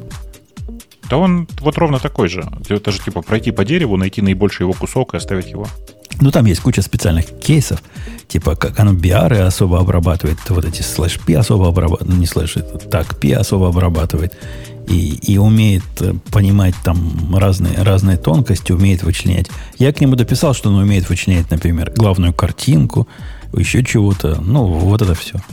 Это уже было мое творчество. Причем оно как раз нормально работает. Но GoQuery, я же правильно понимаю, что он просто на этом самом, как он называется, нет HTML живет просто? Да нет, он как раз регулярками парсит там внутри все. Да нет, ты меня пугаешь. Да я зуб даю. Вот открой его. Вот тебе дали ссылочку в нашем общем чатике. Я просто помню, что он вроде бы был на этом самом. Нет HTML. Что посмотреть-то? Фильтр Go. GoQuery. Что ты мне рассказываешь? Импорт GoLang X нет HTML. Ты меня пугаешь, Женя. Подожди. В смысле, там наверняка регулярки тоже есть. Но базовый весь парсинг где-то traversal. X нет HTML. Короче, они честно пользуются встроенной библиотекой. Честно тебе говорю. Вот посмотри. Да. Ты прав. Скорее Таким. Прав, чем нет. Регулярочки я там тоже видел. Как-то я уверен, что там без регулярок не получится. Я же говорю, там... Но базово они парсят просто родным парсером, который просто good enough. И нормально, да, получается. Да, это как родной парсер в питоне. Знаешь, он good enough, но выглядит слишком низкоуровнево и воспринимается как бэ. Вот. В любом случае, значит, парсинг HTML — отвратительное дело. На самом деле, я хотел про другое еще вспомнить, что я, в качестве машиночитаемого формата, вот представь себе, что я задача такая. Тебе потом нейроночку обучать, а там нужно по строкам подавать текст. Ты бы в каком формате все это сохранил? В текстовом. Ага, и я тоже. Просто по одной строчке в текстовый файл. Так ведь, да? Как все нормальные люди. Ты понимаешь, я после этого там с разными чуваками про это там общался параллельно в чате. И они такие, как же, это надо было в JSON положить. Это же потом быстрее прочитается. Я говорю, в смысле? Почему оно быстрее прочитается? Как же, у нас-то просто все распарсено. А что распарсено? Там же из данных только строка. Все. Понимаешь? И вот так каждый раз. Эти, которые кронтап не могут сами написать. У меня по этому поводу к тебе есть важный вопрос про твой апдейтер. Прости, пожалуйста, что мы к нему снова возвращаемся. А ты вообще не думал, зачем тебе там YAML-файл-то? Почему shell скрипты не положил? Во-первых, так красиво. Конечно. Да. Папочку. Просто shell скрипты в папочку и все. Был у меня и такой вариант вначале, но потом я решил, что с YAML-файлом не то, что быстрее. Ты понимаешь, у него там, ты просто не глядел еще, как следует в кишочке. У него там есть на самом деле два режима. Один режим, когда он запускает каждую строчку как отдельную команду в шеле. Я видел. Я смотрел туда. Конечно, я посмотрел даже в код. Каждую команду в отдельную строчку, да. И этот режим иногда полезный. Попробуй в бэтче такое сделать. Экзеки впендюривать. Оно как-то... Амперсанды в конце вставляешь? и все. Так не, на персанты вставляешь, они просто все в параллель запустятся. Ну да. А я хочу, чтобы каждый в своем интерпретаторе, как бы в своем shell, в своем баше запускалось. А зачем тебе это? Зачем-то надо было. Прикольно. Я не помню. Я придумать не могу, зачем. Зачем-то. Причем, по-моему, это у меня даже по умолчанию такой режим, не? Тут зуб не дам. У тебя по умолчанию, если ты по одной строчке вводишь, ну, типа, если команд фигачишь, да, типа, в смысле, списком, то будет ровно так. А если ты с пайпом, как же я ненавижу этот синтаксис в Ямле, если ты с пайпом вставляешь, то тогда будет, типа... Не-не-не, ты не то смотришь. Там есть еще команд-лайн параметр, называется batch-mod. Ага. Вот если batch-mod, тогда он вот это все слепит в каждую один... строчку? Каждую строчку соберет в один shell-файл и потом его только запустит. Там у него такая есть. Окей, так понятно. Непонятно зачем, повторюсь еще раз, но понятно. Я точно помню, это мне очень надо было, но не помню зачем. Вообще, я просто, знаешь, почему я за твой апдейтер зацепился? Я подумал, что на самом деле это одна из очень интересных штук, которую нужно использовать в качестве тестового задания для написания чего угодно на малознакомом языке или на малознакомом фреймворке, вот это вот все. Потому что очень много понятных штук. Смотри, у тебя как бы здесь парсинг файла, и нужен ли он или не нужен ли он. Там проверка доступа к файлам, то, как работает HTTP-сервер, написанный для этого всего. То есть, типа, вот если я в следующий раз захочу что-нибудь, я не знаю, там, давай, короче, посмотреть на какой-нибудь новый Clojure фреймворк. Вот надо будет такую штуку написать. Я, кстати, тоже, когда на нее сегодня вспомнил, что такая у меня штука есть, подумал, что надо было дочке в законе вот это дать для обучения Go писать вместо того, что я ей дал. Но уже поздно. Ну, короче, довольно прикольная задача сама по себе. И что удивительно, она потом может еще и какую-то пользу человеку принести. Вряд ли, конечно, но может. Ну, морально. Сделал, да, как сам Умпутун, такой же проект. Да, да. Так, что-то у нас, я пошел смотреть, у нас темы-то какие-то есть вообще? Ага, или я, как обычно, занял все? Как же без тем-то? Как же? Скажи мне, а ты OneDev смотрел? Что-то, прости, я опять открыл у себя закладки и обнаружил, что у меня открытый OneDev. One.dev? Onedev.io. Onedev.io. Dev.io. Сейчас увидим. О чем ты? Это GitLab для хипстеров. Пути-пути. Какой он уродливый. Ну, что уродливый-то? Что уродливый? Ну, это... Это не GitLab для хипстеров. Я тебе скажу, что это TeamCity для хипстеров. Нет, это GitLab для хипстеров. Это прямо, короче, репозиторий, там, типа, все такое. То есть оно прям вот... Прям по классике. Ну, интерфейс похож как раз на TeamCity какой-то. Ты можешь пойти... не на TeamCity, на трек, как он называется у них, ну, который... U-Track. Это U-Track для бедных. Видишь, но только он здесь с репозиториями все-таки. Он здесь с репозиториями со всем, что надо. Ты можешь зайти, знаешь, куда? Code.onedev.io это их собственный, ну, селф-хостинг для себя. А меня, кстати, туда и кинуло. Да-да, я зашел как раз туда, да. Ну и вот, у них все то же самое, типа pull-реквесты, там, типа issues, своя собственная система билдов, там, ну, короче, все как обычно. Ну, вот, понимаешь, Бабук, при всей моей любви, которую я не скрываю, писать велосипеды свои, я бы такой не взялся бы писать. Почему? На фоне того, что есть живая Gitea, ну, не взялся бы писать. Блин, ну ты так прямо вообще... Ну, просто Gitea, она же на каком-то богомерзком Go написана, а тут все по-честному на Java. На Java. Ну, да я могу тебя и на Java такой проект найти. Я даже помню, был такой же, но на другой, но на Java. Не, ну, короче, я просто к тому, что мне очень нравится в последнее время большое количество попыток заместить GitHub с GitLab для своих домашних каких-то дел. И хорошо, что чуваки из OneDev прям, они продолжают пилить. Я прям зашел тут, посмотрел, думал, что они остановились давно в развитии, но нет. Оказывается, они продолжают все делать, у них там постоянно какая-то работа ведется. Я, к сожалению, думаю, что они помрут, ну, потому что миру не нужен еще один GitLab. Но он такой GitLab, да, но действительно, в нем есть проекты, есть pull request, есть issue, есть билды. Ну, да, все, что надо, есть в одном комплекте, с одной стороны, с другой стороны. Ну, посмотрите на его CI, например. О, Господи. Что ты, ну, о, Господи. Ну, какой-то ты прям злой. Ну, очень для бедных все. Мне очень нравится комментарий в этом самом у нас в чате. Гитей уже китайцы пишут. Ну, во-первых, как бы стоп национализм, как говорится. Во-первых, не Гитею, а Гогс пишут. А во-вторых, уточните, какие китайцы.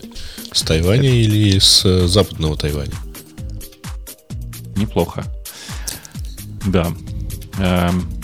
Во-вторых, действительно, там это Когз изначально писали китайцы. И какой-то еще проект, вот еще один форк, кажется, Гитеи, тоже пишут китайцы. Это я прям помню, да.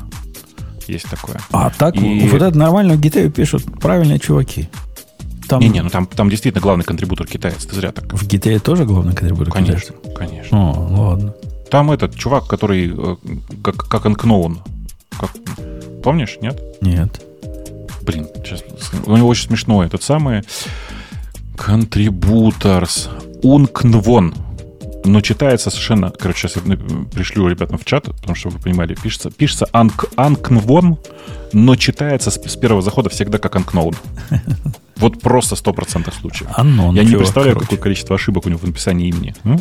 Ну, я уверен, ему любой автокомплит правильно это сделает. Ну, автокомплит, конечно, да. Но так, чувак из Шанхая, да. И, короче, мне кажется, что он издевается над нами в этом смысле. Вот. Кто-то прислал ссылку на эти самые Azure Repos. Ну, так и у Амазона есть какой-то самый кодовый хостинг.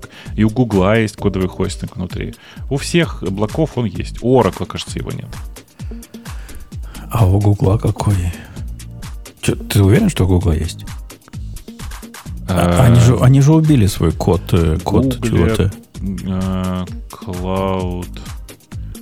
коды, хостинг, пишу я, потому что помню, что вроде бы они закрыли этот самый, и что-то оставалось. Они закрыли код, который я любил, он был самый антисоциальный репозиторий, который может быть. Он был этим прекрасен, и они его закрыли.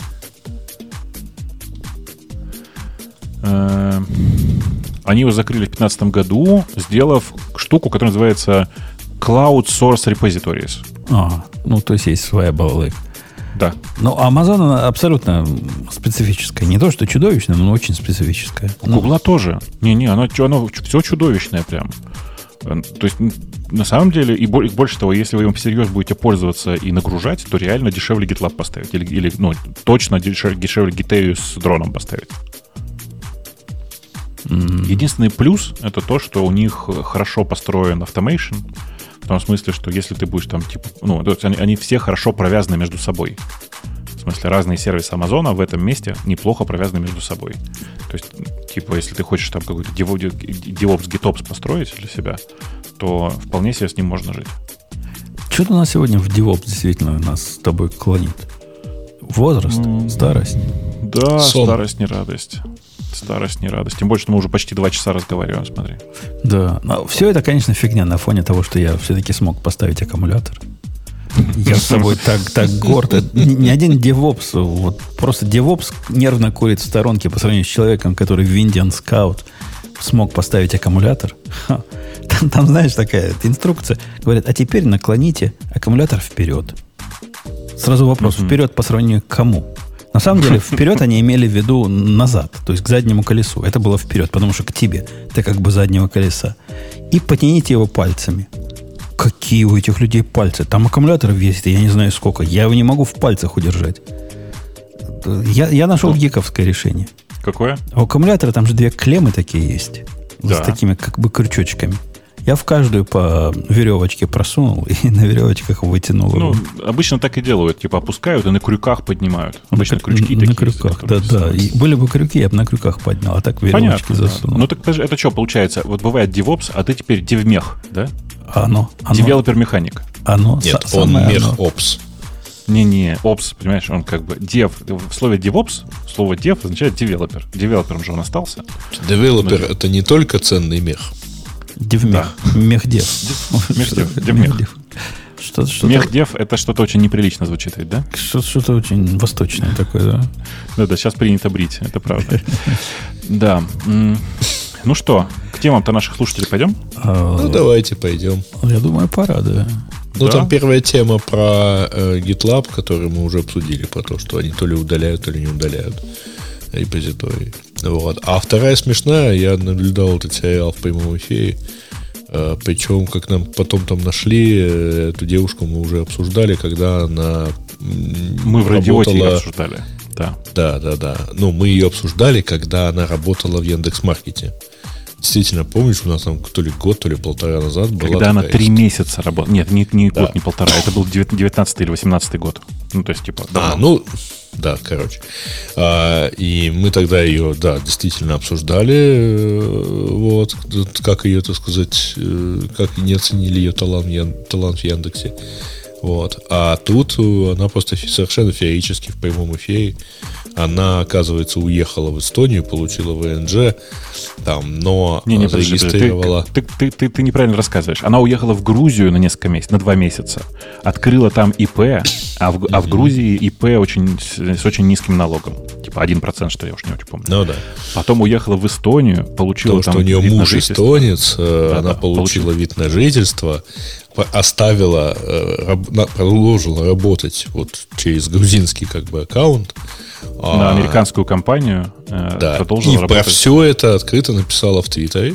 Ну, то есть, в общем, как-то в какой-то момент она просто так и объяснила, что а чего нам, собственно, нам не надо тут платить 60% налогов в Эстонии, чтобы на них содержали украинских беженцев. Вот. И вот тут, конечно, началось очень интересное, потому что кто-то... Ну, там просто нашлась эстонская активистка, которая тегнула и эстонскую полицию, и эстонскую налоговую. Вот. И к ней в аккаунт пришел человек, которого она назвала троллем, подделывающимся, делавшим вид, что он президент Эстонии, а это оказался бывший президент Эстонии. Вот. И, значит, начал, чувак реально пишет дофига в Твиттер. Ну, вообще, в Эстонии Твиттер... Вообще, вот в скандинавских и балтийских странах Твиттер как-то очень хорошо идет у политиков. Ну, не только, на самом деле, там. И вот плюс там в какой-то момент вообще вытянули, что у нее аватарка в Телеграме там прямо с символикой России, с буквами Z и все такое. Она закрыла Twitter-аккаунт, сделала его приватным. Она открыла Телеграм-канал, где там тоже поток чего-то, всего-то. Вот. И, в общем, все теперь гадают, что с ней сделает Эстония. Потому что, строго говоря, она подпадает под понятие налогового резидента Эстонии и должна декларировать свои доходы и платить налоги в Эстонии.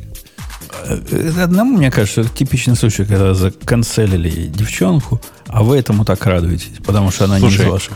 Не-не, там же, на самом деле, главное смешное для меня, это то, что девчонка не понимает, что, нарушая закон, ты хотя бы молчать про это. Молчать надо хотя бы, да. У меня в этом самый большой ржач вызывает. Я не знаю, как у вас. Так они молодые еще, понимаешь? Они считают, что интернет это такое место. Они считают, что они самые умные. Вот. Но таких умных, так сказать, в любом уголовном кодексе масса примеров. Вот. В том числе. Просто по глупости. Ну вот, собственно... И, в общем-то, эта ее поза, я самая умная, она же была видна в предыдущих, так сказать, случаях, в том числе и про Яндекс.Маркет. А то как же ее великую, так сказать, на React Native. Она не знала, кто такой Волош. Помните, мы, по-моему, это обсуждали. Да не, это ради бога, ты можешь не знать, кто такой Волош, это как раз ерунда все. Но она, безусловно, довольно странный человек, и кажется, знаешь, как это? Некоторые просто разговаривают и доразговаривались, вот если аккуратно говорить. Закаркался, вот. Домяукалась, ага. Да-да. Да. Такая вот история, в общем. Ну, ладно. Да. В общем, мы не поддержали твою нетоксичность, Женя. Не, я против того, чтобы людей вот так вот чморить за твиты. Мало ли. Написал человек. Обходит налоги. Не, она же не просто написала глупость. То есть, она описала свою глупость в твите. Дело не в том, что она написала в твите, а в том, что как она, так сказать, все это дело делает. Это, то есть, сам твит, это просто как бы, одна грань ее великой натуры. У нас был один клиент, который пришел с просьбой проверить активность конкретного аккаунта который тоже из дебилов, видимо, и писал в Твиттере радостно, как он, значит, делает сделки со своей женой. То есть он продает, жена покупает. И таким образом они оптимизируют, с его точки зрения оптимизируют налоги. Он реально не знал. Я потом посмотрел за историю, он реально не знал, что так нельзя делать. Думал, придумал гениальный ход. Нашел, классный хак. Да. Лайфхак такой, поделился со всем миром. Ну, это тоже думала, что она придумала лайфхак.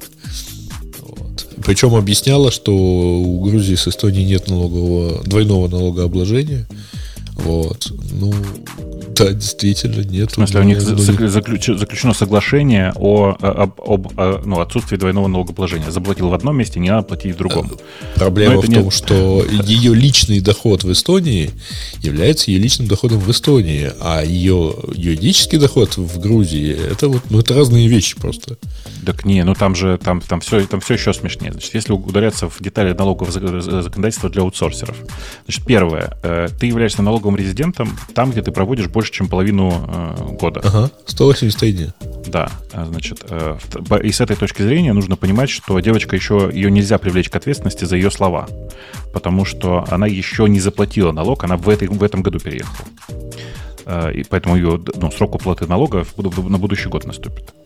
При этом, конечно же, даже в Грузии, если у тебя ИП локальное, местное, но ты оказываешь услугу в американской компании и всякое такое, то вряд ли ты вообще можешь в этой ситуации работать как ИПшник. Ты, скорее всего, просто наемный сотрудник. И открыто говорить, я тут ИПшник и все такое, но на самом деле просто программирую для американской компании в аутсорсе, это тоже довольно интересный способ возбудить налоговую страны, в которой ты зарегистрирован как ИПшник. Короче, если это, правда, страна, не Украина, потому что у нас так достигнут консенсус в этом отношении. Да не будешь ты по боку. По этому поводу, кстати, большой сейчас скандал в Калифорнии. Слыхал, да? Они там вот сделали то, что ты упоминаешь. Они переклассифицировали целый ряд профессий, которые раньше считались самозанятостью. Забыл номер этого биля, но да. И они их переклассифицировали. В принципе, это не так, чтобы вот так очевидно, как ты говоришь. То есть, вполне может она работать контрактором на американскую фирму и быть предпринимателем. Нет, подожди, не так. Немножко. Она может так, конечно, работать с точки зрения американского законодательства. Тут вообще никого не волнует. А вот... для большинства европейских стран, и, насколько я знаю, в Грузии такая же история, то несколько людей перевез и с этим сталкивался. Если ты работаешь как аутсорс, и работаешь ты на аутсорсинговую компанию, то ты просто сотрудник аутсорсинговой компании. Ты не можешь быть оформлен как ИП и этим самым избежать налогов. Ты должен платить налог как сотрудник компании. Ну, я говорю, единственное исключение — это Украина, где, просто все договорились закрыть на это глаза. Причем реально договорились чуть ли не на государственном уровне. Пока. Ну, погоди, она была... Кажется, что она с этим была, надо бороться. Она была через какую-то контору, да, которая аутсорсеров продает работу. Да. Ну, может быть, и так. То есть... Ну, насколько я понял, да. Не, тут тонко, конечно. И я бы на месте лучше помалкивал. Вот. Ну, с точки зрения нормального трудового законодательства, это фактически скрытые, с целью избежания налогообложения, скрытое трудоустройство.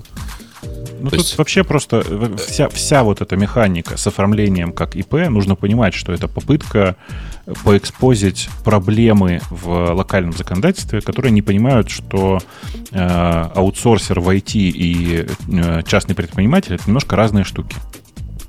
Потому что частный предприниматель, он чем хорош? Тем, что он приносит много всего. Он там создает товары, которые используются на территории страны, например. В типичном случае. А в случае с IT это вообще не так. Ты просто говоришь, я ИПшник, и поэтому платишь там 5-6% налога, или там 1%, как в Грузии. Ну, так случилось, что у меня только один клиент, и работаю я сижу я в таком коворкинге, где вокруг меня сидит еще 200 таких людей, у которых тоже этот же самый один клиент. Вот. Ну да, это не очень красиво, но, условно говоря, у нас это плавно переросло в стадию эксперимента. Утверждением ребят, давайте посмотрим, потому что на IT можно так поэкспериментировать с переходом все-таки в действительности на какой-то там вариант и не такой уйти от советского экзота. но все-таки, так сказать, не делать такое серое трудоустройство. А у нас знаете, где-то по CID. У нас, знаете, такую странную регуляцию приняли. Я на нее смотрю. То есть она такая, как программисты писали. И не могу понять ее бизнес-смысл. Может, вы можете объяснить. Регуляция теперь заставляет тех, кто продает и покупает ценные бумаги, ну, не простых людей, а вот этих, через которых они продают. Брокеров. Да, брокер-дилеров. Отчитываться, какой процент. В том случае, если общая сумма сделки до $20 тысяч, ну, я так и по памяти, может, 30, не помню, какая-то такая сумма. Отчитываться, какой процент этих сделок был сделан с fraction quantity. То есть ценами, которые не ровные. Вы можете предположить, зачем это? Вот почему кому-то интересно знать, какой процент сделок был сделан неровными долларами? Ну, чисто теоретически я могу себе представить, что можно строить там типа гаусиану для того, чтобы определять, насколько похоже или не похоже это на отклонение типа при трейдинге. Но с другой стороны, ну типа, знаешь, некоторые же так деньги обеляют, как известно. Покупают стоки там каким-то хитрым образом где-нибудь, а потом выставляют их по цене заметно выше рынка, по какой-то круглой цене, и какой-то другой чувак этот лот вкупает. Ну. Но что им мешает выставлять неровные цены? Да я понимаю, но чем неровная... Индикатором чего является неровная цена? Вот этого я не могу понять. Подозрительно ровная цена. Так наоборот, они хотят, чтобы... Они подозревают неровные цены. Про ровные цены они куры не балакают. Ровные цены нормально. Надо отчитываться за неровные цены. Почему цена... Это не цена. Речь идет не про цену, Бобок, а про количество, про quantity. Ты можешь продать не одну бумагу Microsoft, а полбумаги Microsoft.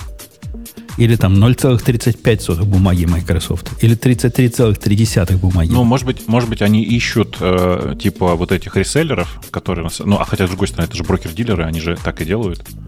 Ничего не... Я вот конкретно не понял, мы с нашими тоже это обсуждали, почему, кого это волнует. Ну, как-то волнует. Ну, а с другой стороны, нам копеечка, правильно? Ну, да. Тоже дело. Ну да. Так, кто продолжает спрашивать, что делать, если живешь в Эстонии, работодатель в Германии или вообще в другой стране, не в Европе. Ну, ребят, ну вы являетесь сотрудником компании. Подоходный, ну, вы получаете доход, вы выплачиваете подоходный налог. Вот и все. Ну, декларируйте его как-то отдельно. Давайте дальше. Да. В этом конкретном случае, в случае с Эстонией и Германией, совершенно 100% ты просто платишь подоходный в Эстонии и все, больше ничего. Ну да. Что такое как ИП или как кто?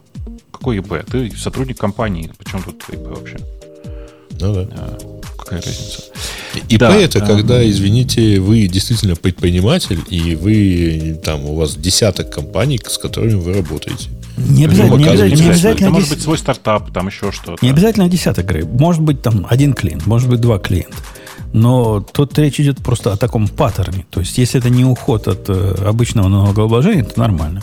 Если это уход... Вот, кстати, в той самой Калифорнии, в этом вот Билле, слушай, АБ, по-моему, как-то так называется. Короче, там есть четкий набор из нескольких признаков. Что является трудовыми отношениями, а что является контрактной работой. Ну, то есть, работой с оказанием услуги. И вот как-то... Ну, вот то, что они водителей грузовиков переквалифицировали в наемных работников, это прям big deal. Ну, так они же то же самое сделали с Uber. Они то же самое сделали с Uber и с Lyft. И то же самое, кстати, Uber сделал в Лондоне, потому что его там просто суд заставил так сделать. Uber, по сравнению с индустрией грузоперевозок, ваша Uber – это фигня полная. А эта индустрия прям сильно напряглась. И у них, я не уверен, я практически уверен, что они откатят, сделают новые исключения для водителей. Если условный водитель со своей фурой там, выполняет там, заявки нескольких клиентов, ну, нескольких компаний, которые ему раздают заказы. А у них, у них так не работает вообще. В этой индустрии, я в этой индустрии, у меня мальчик, у них не так работает. Они не настолько фрилансеры, как программист, который сегодня одному пишет, завтра другому.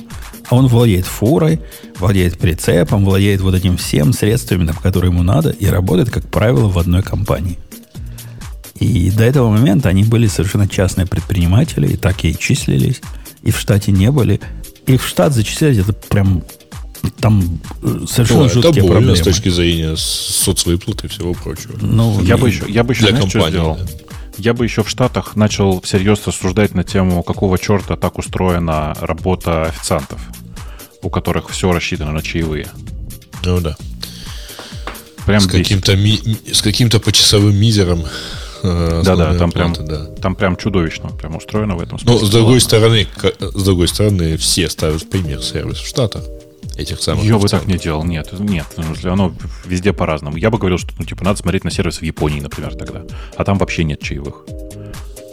Ну, да? Нормально. А я давал. Зря.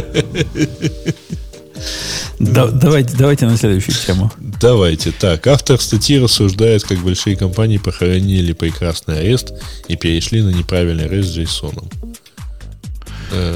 Это, короче, автор, это такое, значит, это чувак, который пишет, который делает HTMX. Помнишь, да, такой HTMX? Жень? Ну, конечно, да. Ты прямо им пользуешься? 2 раза. Зачем? 2 раза? Да. Где у тебя там динамика на сайтах? Я просто пытаюсь вспомнить. Мне кажется, на внутренних сайтах я 2 раза его попытался использовать. В GoTemplate в Пензюре. 2 раза, да. Ну, 2 проекта вставил в реальных, и я пока не уверен, можно ли с этим жить. Ну, я его несколько раз попользовал. Выглядит это все довольно прикольно. Это, на самом деле, я бы сказал, что это типа способ условно-декларативного программирования типичных ситуаций при разработке сайта. Ну, типично в том месте, где ты раньше писали джаваскриптовый код, а здесь у вас такое типа декларативное описание, что нужно в той или иной ситуации сделать. Но пишет он вот о чем. О том, что вообще-то, в принципе, какой-то бред происходит с рестом. Потому что какого черта все привыкли, что рест возвращает JSON. А надо, на самом деле, в ресте возвращать просто нормальный обычный HTML. Ну это его фишка, конечно. То, что весь этот HTMX, это про то, что мы вместо реста будем возвращать кусочки HTML, которые вставляем. Это да, это его фишка. Но он не только про это рассказывает.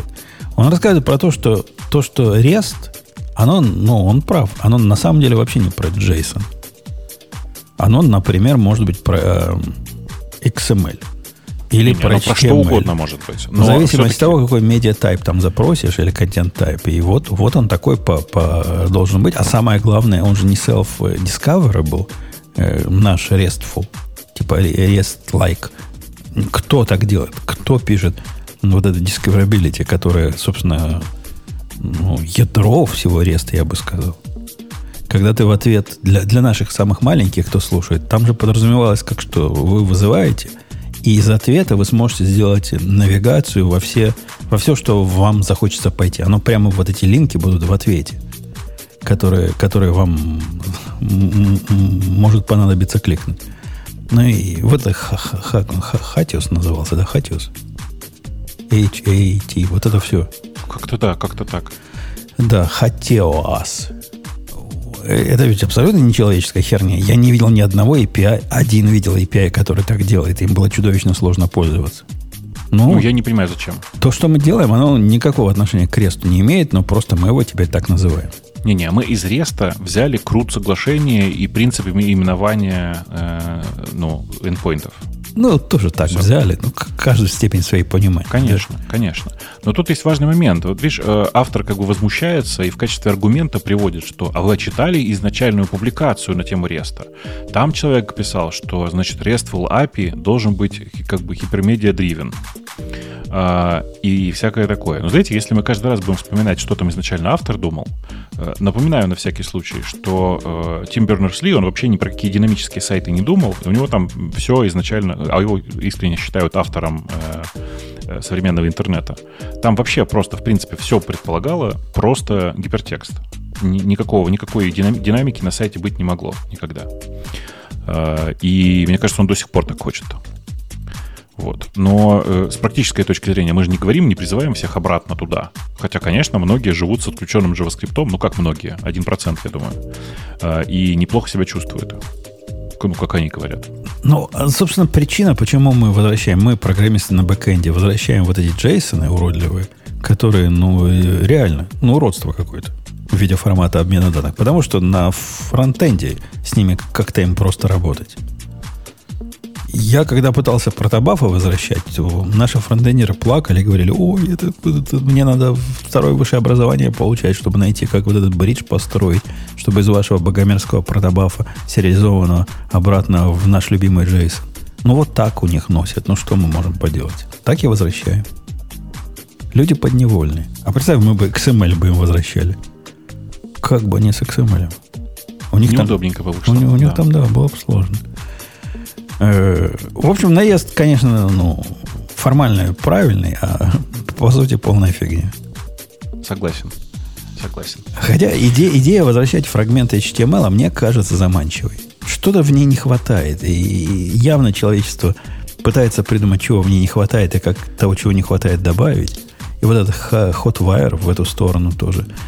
Слушай, у меня с таким подходом только одна проблема. Если вдруг тебе понадобится на фронте зачем-то поменять прямо HTML, вот в этот момент начнутся проблемы с точки зрения разработки. Потому что сейчас же для чего все это вот так в REST превращено? Для того, чтобы человек на фронтенде сам сформировал, как ему надо внешний вид. Из-за того, что у нас фронтенд и бэкенд пишут разные люди.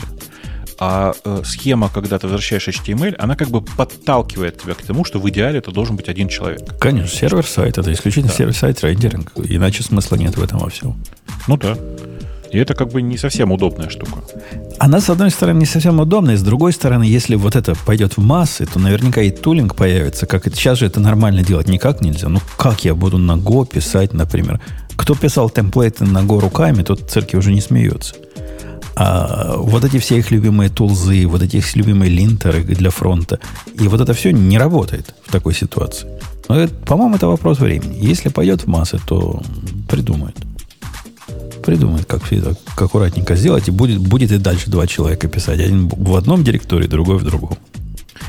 Не, я который раз уже настаиваю на том, что нужно на самом деле переходить к каким-то другим подходам. И в этом смысле GraphQL мне нравится именно как другой подход, понимаешь, да? Где мы вообще отказываемся от всех этих старых подходов, типа RESTful, и говорим, у нас есть одна ручка, в нее пост пишешь, оттуда тебе возвращаются данные. Как ты, какой пост напишешь, что ты там напишешь в посте, то и вернется. И это кажется, что типа какое-то движение в правильную сторону. Но, в принципе, конечно, вот эта идея возвращать просто HTML, она же на самом деле не про это, она же не про API, она про формирование сайтов. Грубо говоря, это те самые BFF, о которых ты так переживал, что они ужас, кошмар. Это такие бэкэнды для фронтенда исключительно. Конечно. И, возможно, если все вот эти API будут вместо API-ов. А что такое API? Да, endpoint, который JSON возвращает. Сейчас это API. Зачем мы вообще JSON возвращаем? Для того, чтобы им рендерить было удобно. Исключительно поэтому. Наверное, 90% API для этого придуманы. Так давайте уберем этот промежуточный шаг и будем сразу им куски HTML отдавать. Да, будет им сложно поначалу, но привыкнут. И сразу станет у нас меньше API. Хотя я люблю, когда API есть. Это прикольно. С другой стороны, знаешь, у GitLab есть API. Вот ты сколько раз им пользовался? 0. Я и у GitHub, как выяснилось, никогда не пользовался прям API самого GitLab. Вот, я для GitHub у меня есть прямо проекте, который по их API... Что он делает? Бэкапы делает. Видишь, а ты пользовался их API через GraphQL? Да, по-моему. Да. Новому же.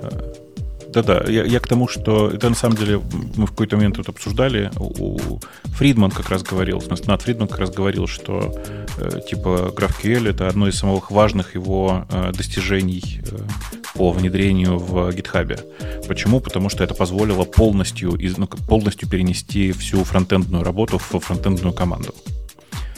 То есть фронтенд GitHub живет на том же самом API.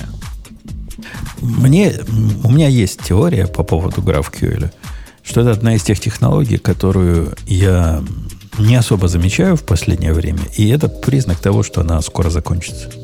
Знаешь, я на самом деле думаю, что GraphQL как таковой закончится, но на его месте должно появиться что-то более удобное.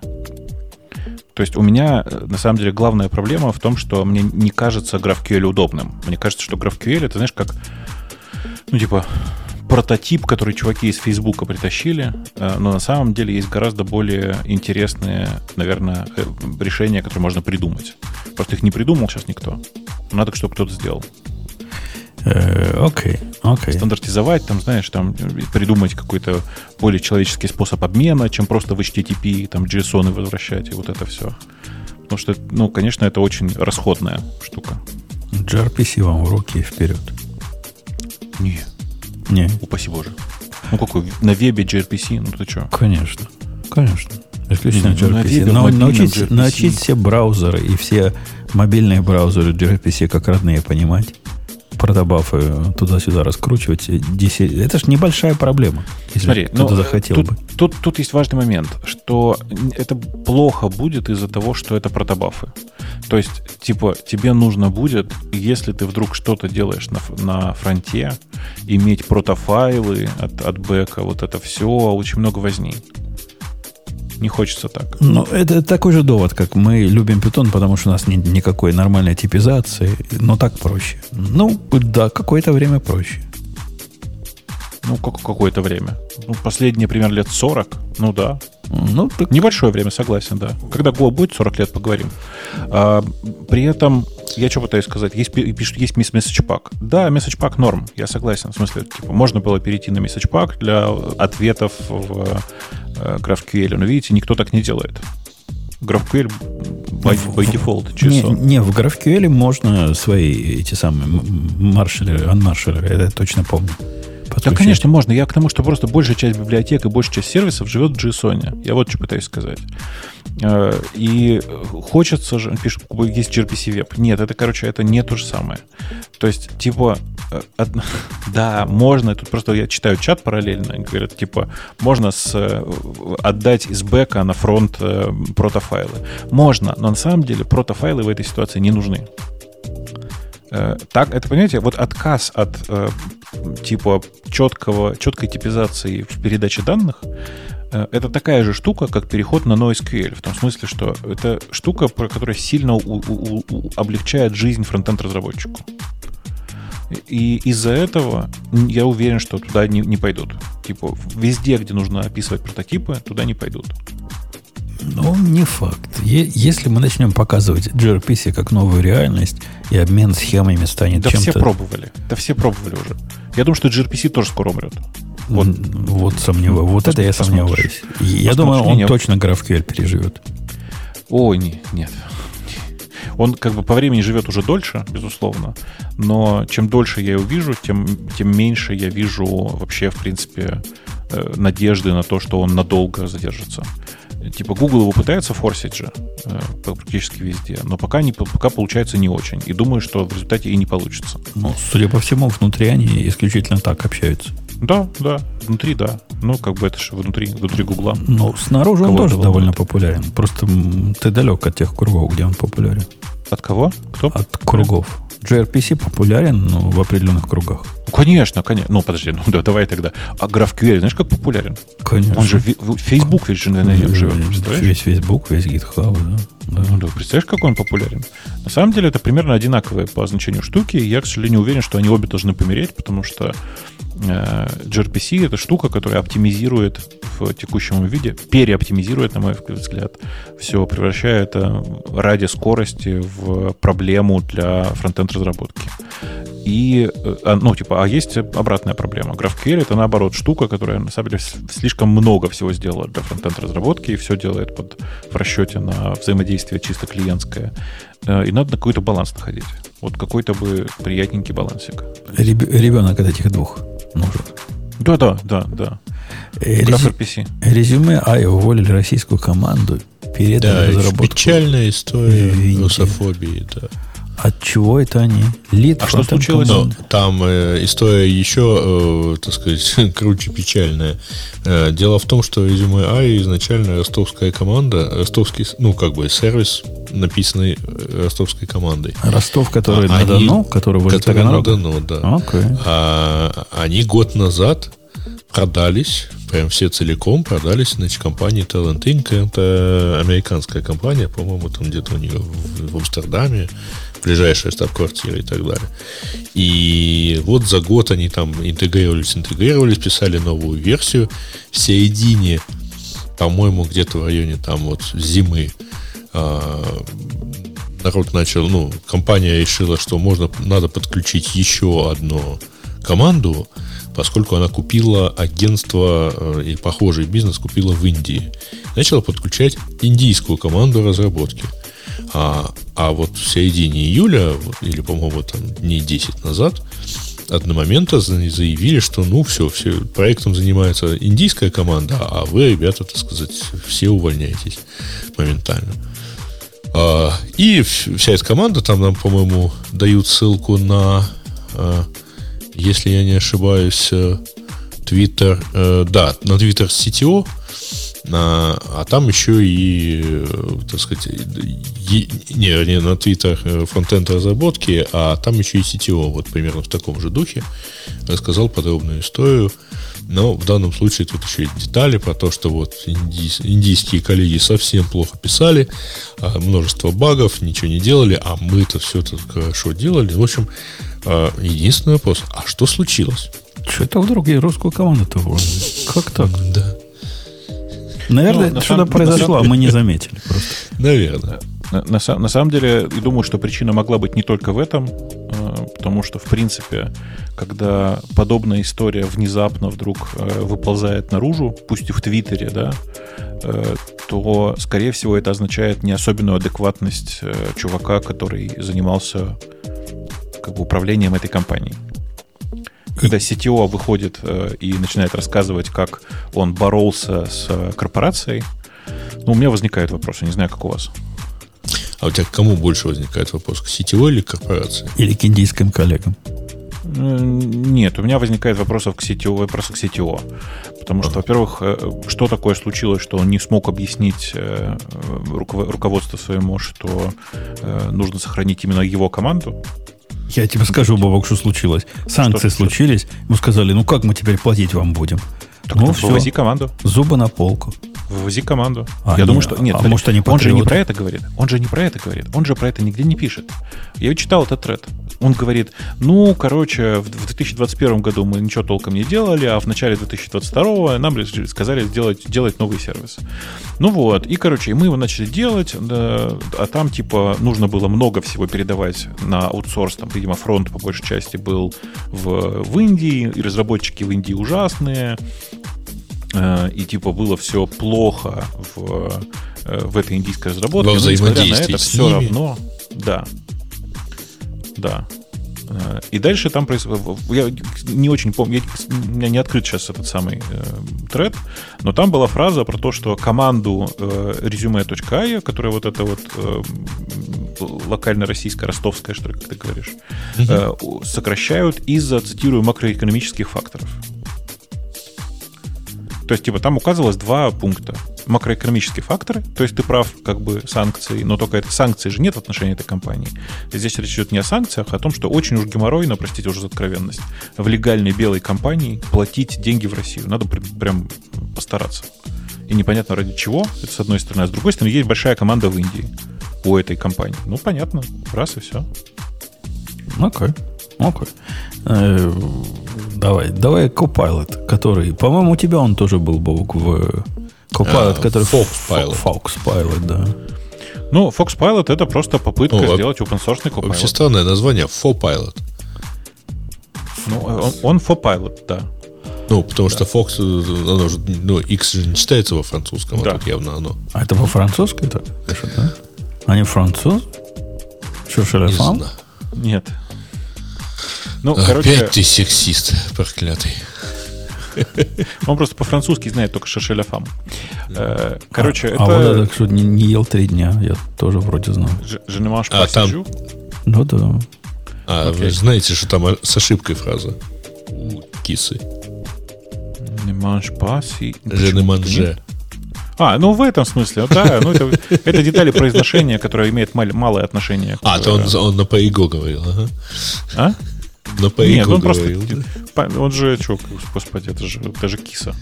Гебен зимир бит ауштук темброд, да. Ага, подайте бывшему депутату. А, кстати, я обещал сказать. Окей, Google. А Кому-то сказал, я в наушниках сижу, ничего не услышал. Потому что в прошлый раз пожаловались, у кого-то сей завелась, по-моему. Не, тебе в этот раз просили эту самую русскую возбудить. Алиса, выключи это нафиг. Бум, и все отвалились. Очень хорошо. Надо паузу все-таки после Алисы говорить.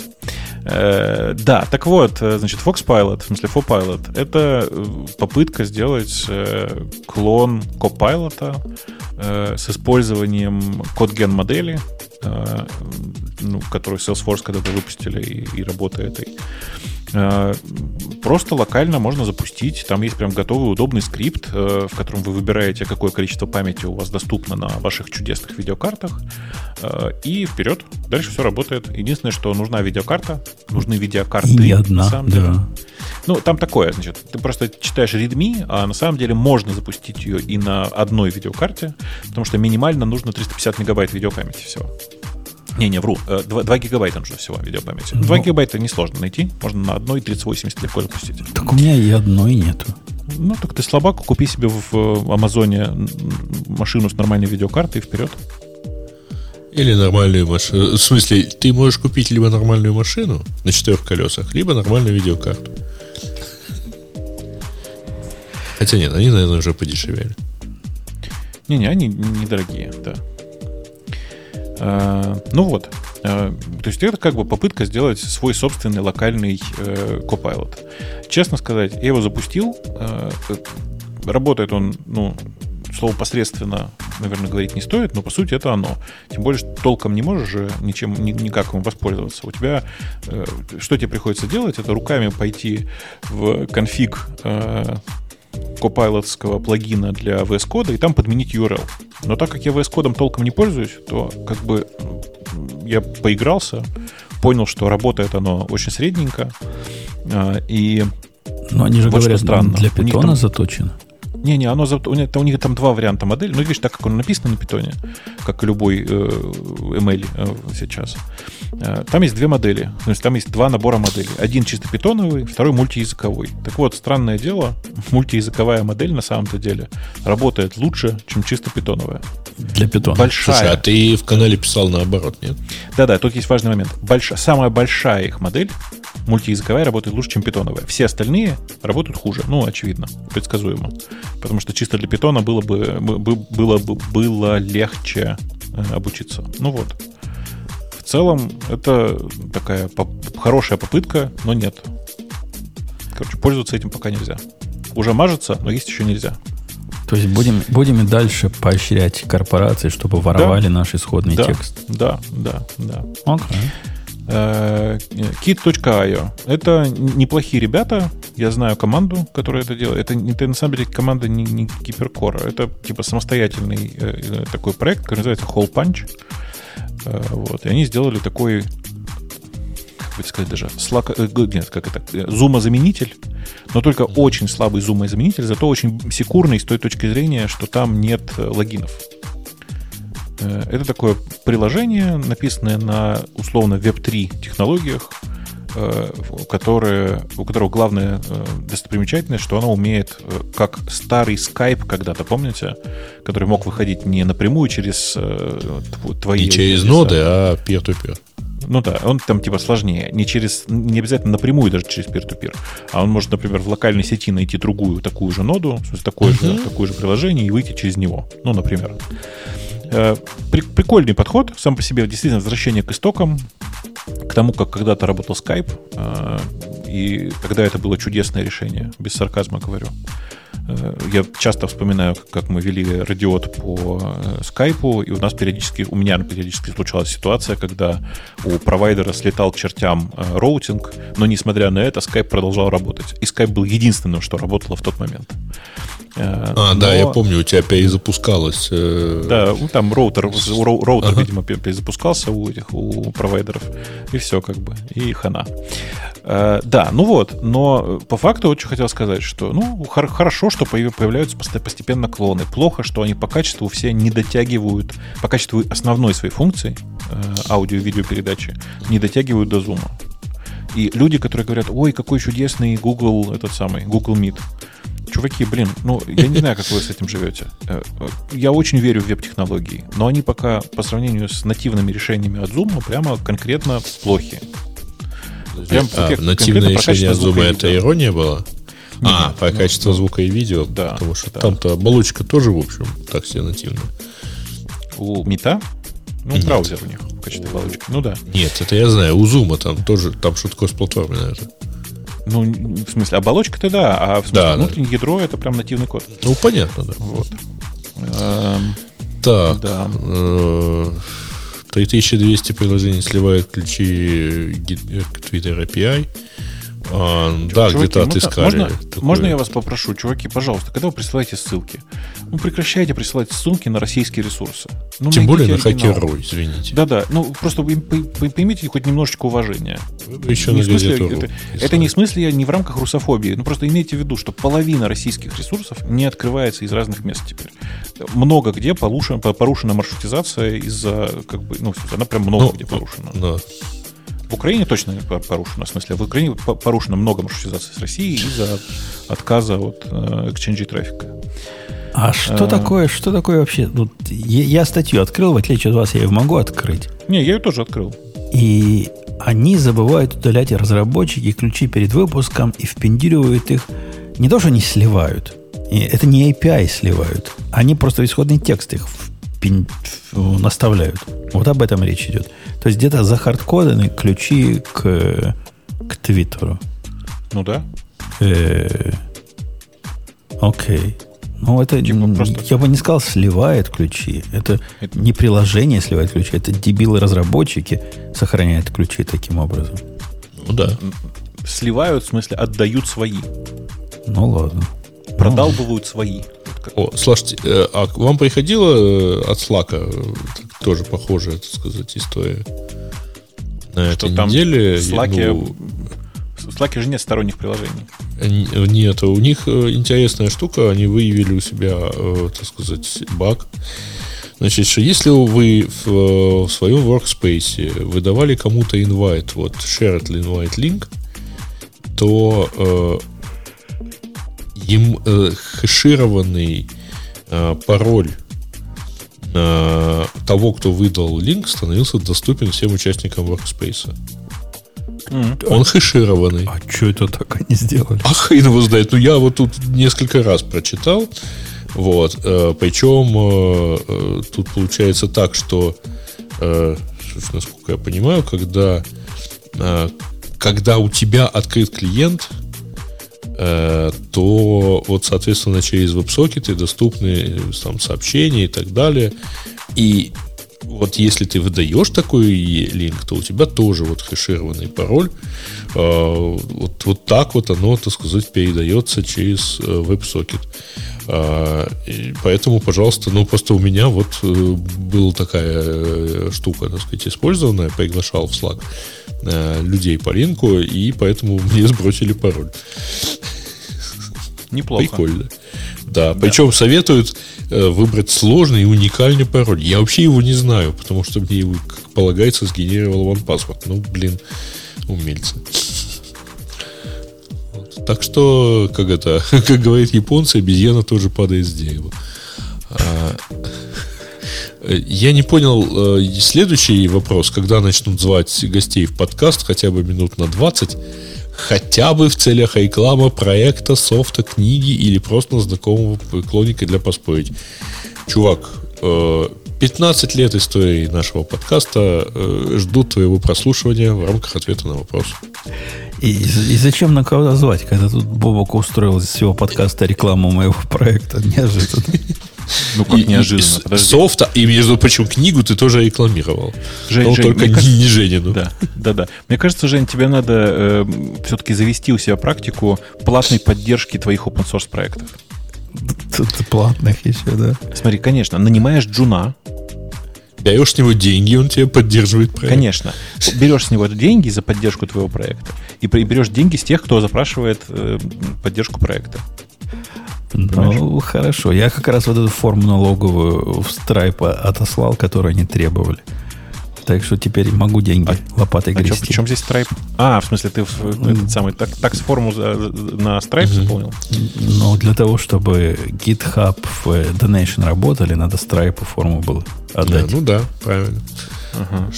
Что ты, так сказать, являешься налогоплательщиком. Но, да. Новая Давайте заканчивать. Идея перешла на JRE 17, что сильно подняла производительность с точки зрения, я не знаю кого, я не заметил. Ну, не знаю, как вы, я не знаю, о чем они говорят. Жень, ну ты перезапусти. Войти. У меня перезапущена, но она и до этого то есть она тормозит как обычно, и после этого она тормозит как обычно. Ничего необычного, нового не появилось. Слушай, при переходе на JRE 17, по идее же ничего не должно было сломаться, да? Старые экстеншены должны продолжать работать? У них при переходе на новые версии мажорные всегда отваливаются экстеншены. Это нормально. Так это же не мажорная новая. Это мажорная новая. А, да, .2, ага. Да. Ага. Так что все нормально. У меня несколько дней не работал Python комьюнити, потом его дотянули. Потом до сих пор не работает еще несколько, но в основном по мелочи. Без них Сереж, там жить. В чате спрашивают, если тебе запретили рассказывать анекдоты, кашляни 2 раза. Я выключаю микрофон, хотя я тут покашливаю, что-то у меня в горле першит. Но почему запретили? Я же рассказывал сегодня. Ну, мало ли, вдруг с паяльником в одном месте сидишь и боишься сказать, а то сразу электричество включат. Слушайте, вообще в доме ни одного паяльника, как я живу. Кошмар. Нет, какой. Есть, вру. Есть да один, но я, по-моему, его даже не распаковал. Я, когда начал клавиатурами увлекаться, купил целую паяльную станцию. А я, когда начал клавиатурами увлекаться, выбирал фильтр HotSwap. А я, видишь, раньше тебя начал. Но не поверите, сколько я клавиатур спаял за это время-то. По-моему, недели на 3. Нет? Я не спаял ни одной. То есть одну я попытался, но забил. Думаю, но паяльник купил, да? Он так шикарный, целая станция регулируемая. Теперь я могу такие вещи делать. Стоило каких-то конских денег. Я не думал, что паяльники столько стоят. Но я решил, что надо. Сколько? 200 баксов? По-моему, 270 даже. Что-то такое. Да, что-то такое. Я с такой же мотивацией купил станок для заточки ножей. Заточил аж один в первый же день. Вы догадайтесь, где этот станок. Я другой лайфхак. Вернее, напомните, где этот станок, я не помню. Я купил такую хрень, Грей, для дрели, которая вставляется в дрели, она после этого ножи затачивает. Такие два кольца, 2 конца посередине.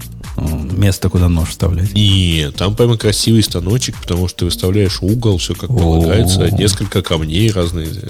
Не, ну это все хорошо. Для ножей, но я не помню, куда я его уже положил. Который не столовый. 1,5 года назад. Мне просто жена доставала, задачи нож столовый. Ну вот я решил. Столовый? Чем режут. Или кухонный. Я знаю, чем она на кухне режет. А кухонный или столовый? Все-таки кухонный, да. Нет, столовый это тот, который с вилкой. Я их тоже люблю, чтобы острые были. То мясо трудно давить. А для этого нужны другие ножи стейковые. С зубчиками. Почему с зубчиками? Нет, просто другие ножи. Другие ножи. Те, которые острые, да. Мы что-то нищеброды в Америке. Мы такого не умеем. Да уж. Да. Так, дальше все по единичке вообще, поэтому я даже не хочу смотреть. Слушай, там есть хорошая тема. В смысле, она со ссылкой на идиотский совершенно сайт. Я прям ненавижу этот сайт, но тем не менее. Короче, там есть такая история про разработчика. Давайте, чтобы не погружаться в дебри Соланы, про разработчика, который делал вид, что это 11 раз, или 10, я уж не помню, разных чуваков, которые занимаются бесконечным каким-то количеством собственных проектов. И на эти проекты он, естественно, собирал деньги. То есть, фишка в этом, понимаете, да? То есть, один из значимых разработчиков попался на том, что создал 10 виртуалов достаточно давно и довольно успешно. Некоторые из этих проектов реально там даже код выпускают и довольно успешные сами по себе. И эти виртуалы тоже неплохо все зарабатывают. По-моему, красавчик. А как он попался? Его спалили просто как обычно там, где-то по адресам, где-то кошельки одинаковые были указаны, криптовые в этом самом, и всякое такое. Сегодня, кстати, когда слушал интервью с Кармаком, то у него там замечательная фраза, что говорит, я там работаю 12 часов, дальше я совершенно начинаю делать ошибки. И там как-то Они начали обсуждать 40-часовую рабочую неделю. Вот, он говорит, ну вот если так в таком режиме, то 40-часовая рабочая неделя — это же half-time. Неплохо. Интересно. Арифметика, конечно. Неплохо, неплохо. Ну что, давайте на этой оптимистической ноте. Ксюша нам так и не пришла, хотя мы подозревали, что она так и не придет. Давайте, потому что у нас сегодня совершенно не half-time, у нас почти 3 часа. Ну так гиковский выпуск с самим тобой. С самим тобой, что ж мы не могли тебя останавливать. Все, пока, до следующей недели. Услышимся. Пока. Это шоу создано при поддержке Digital Ocean. Облачные технологии могут быть сложными, но создание надежной и доступной облачной инфраструктуры скорее просто. Digital Ocean предлагает широкий ассортимент продуктов для вычислений, хранения данных, баз данных и организации сетей. Вы могли бы передать вашу облачную инфраструктуру в надежные руки, а сами вернуться к самому важному – созданию приложений, меняющих мир и способствующих развитию вашего бизнеса. Предсказуемые цены, подробная документация и услуги, которые нравятся разработчикам – это и есть Digital Ocean. Получите поддержку на каждом этапе роста от команды из одного до команды из 1000 человек с помощью простых и мощных облачных технологий. Развивайтесь в Digital Ocean. Начать бесплатно можно по ссылке dot.co/radiot2022.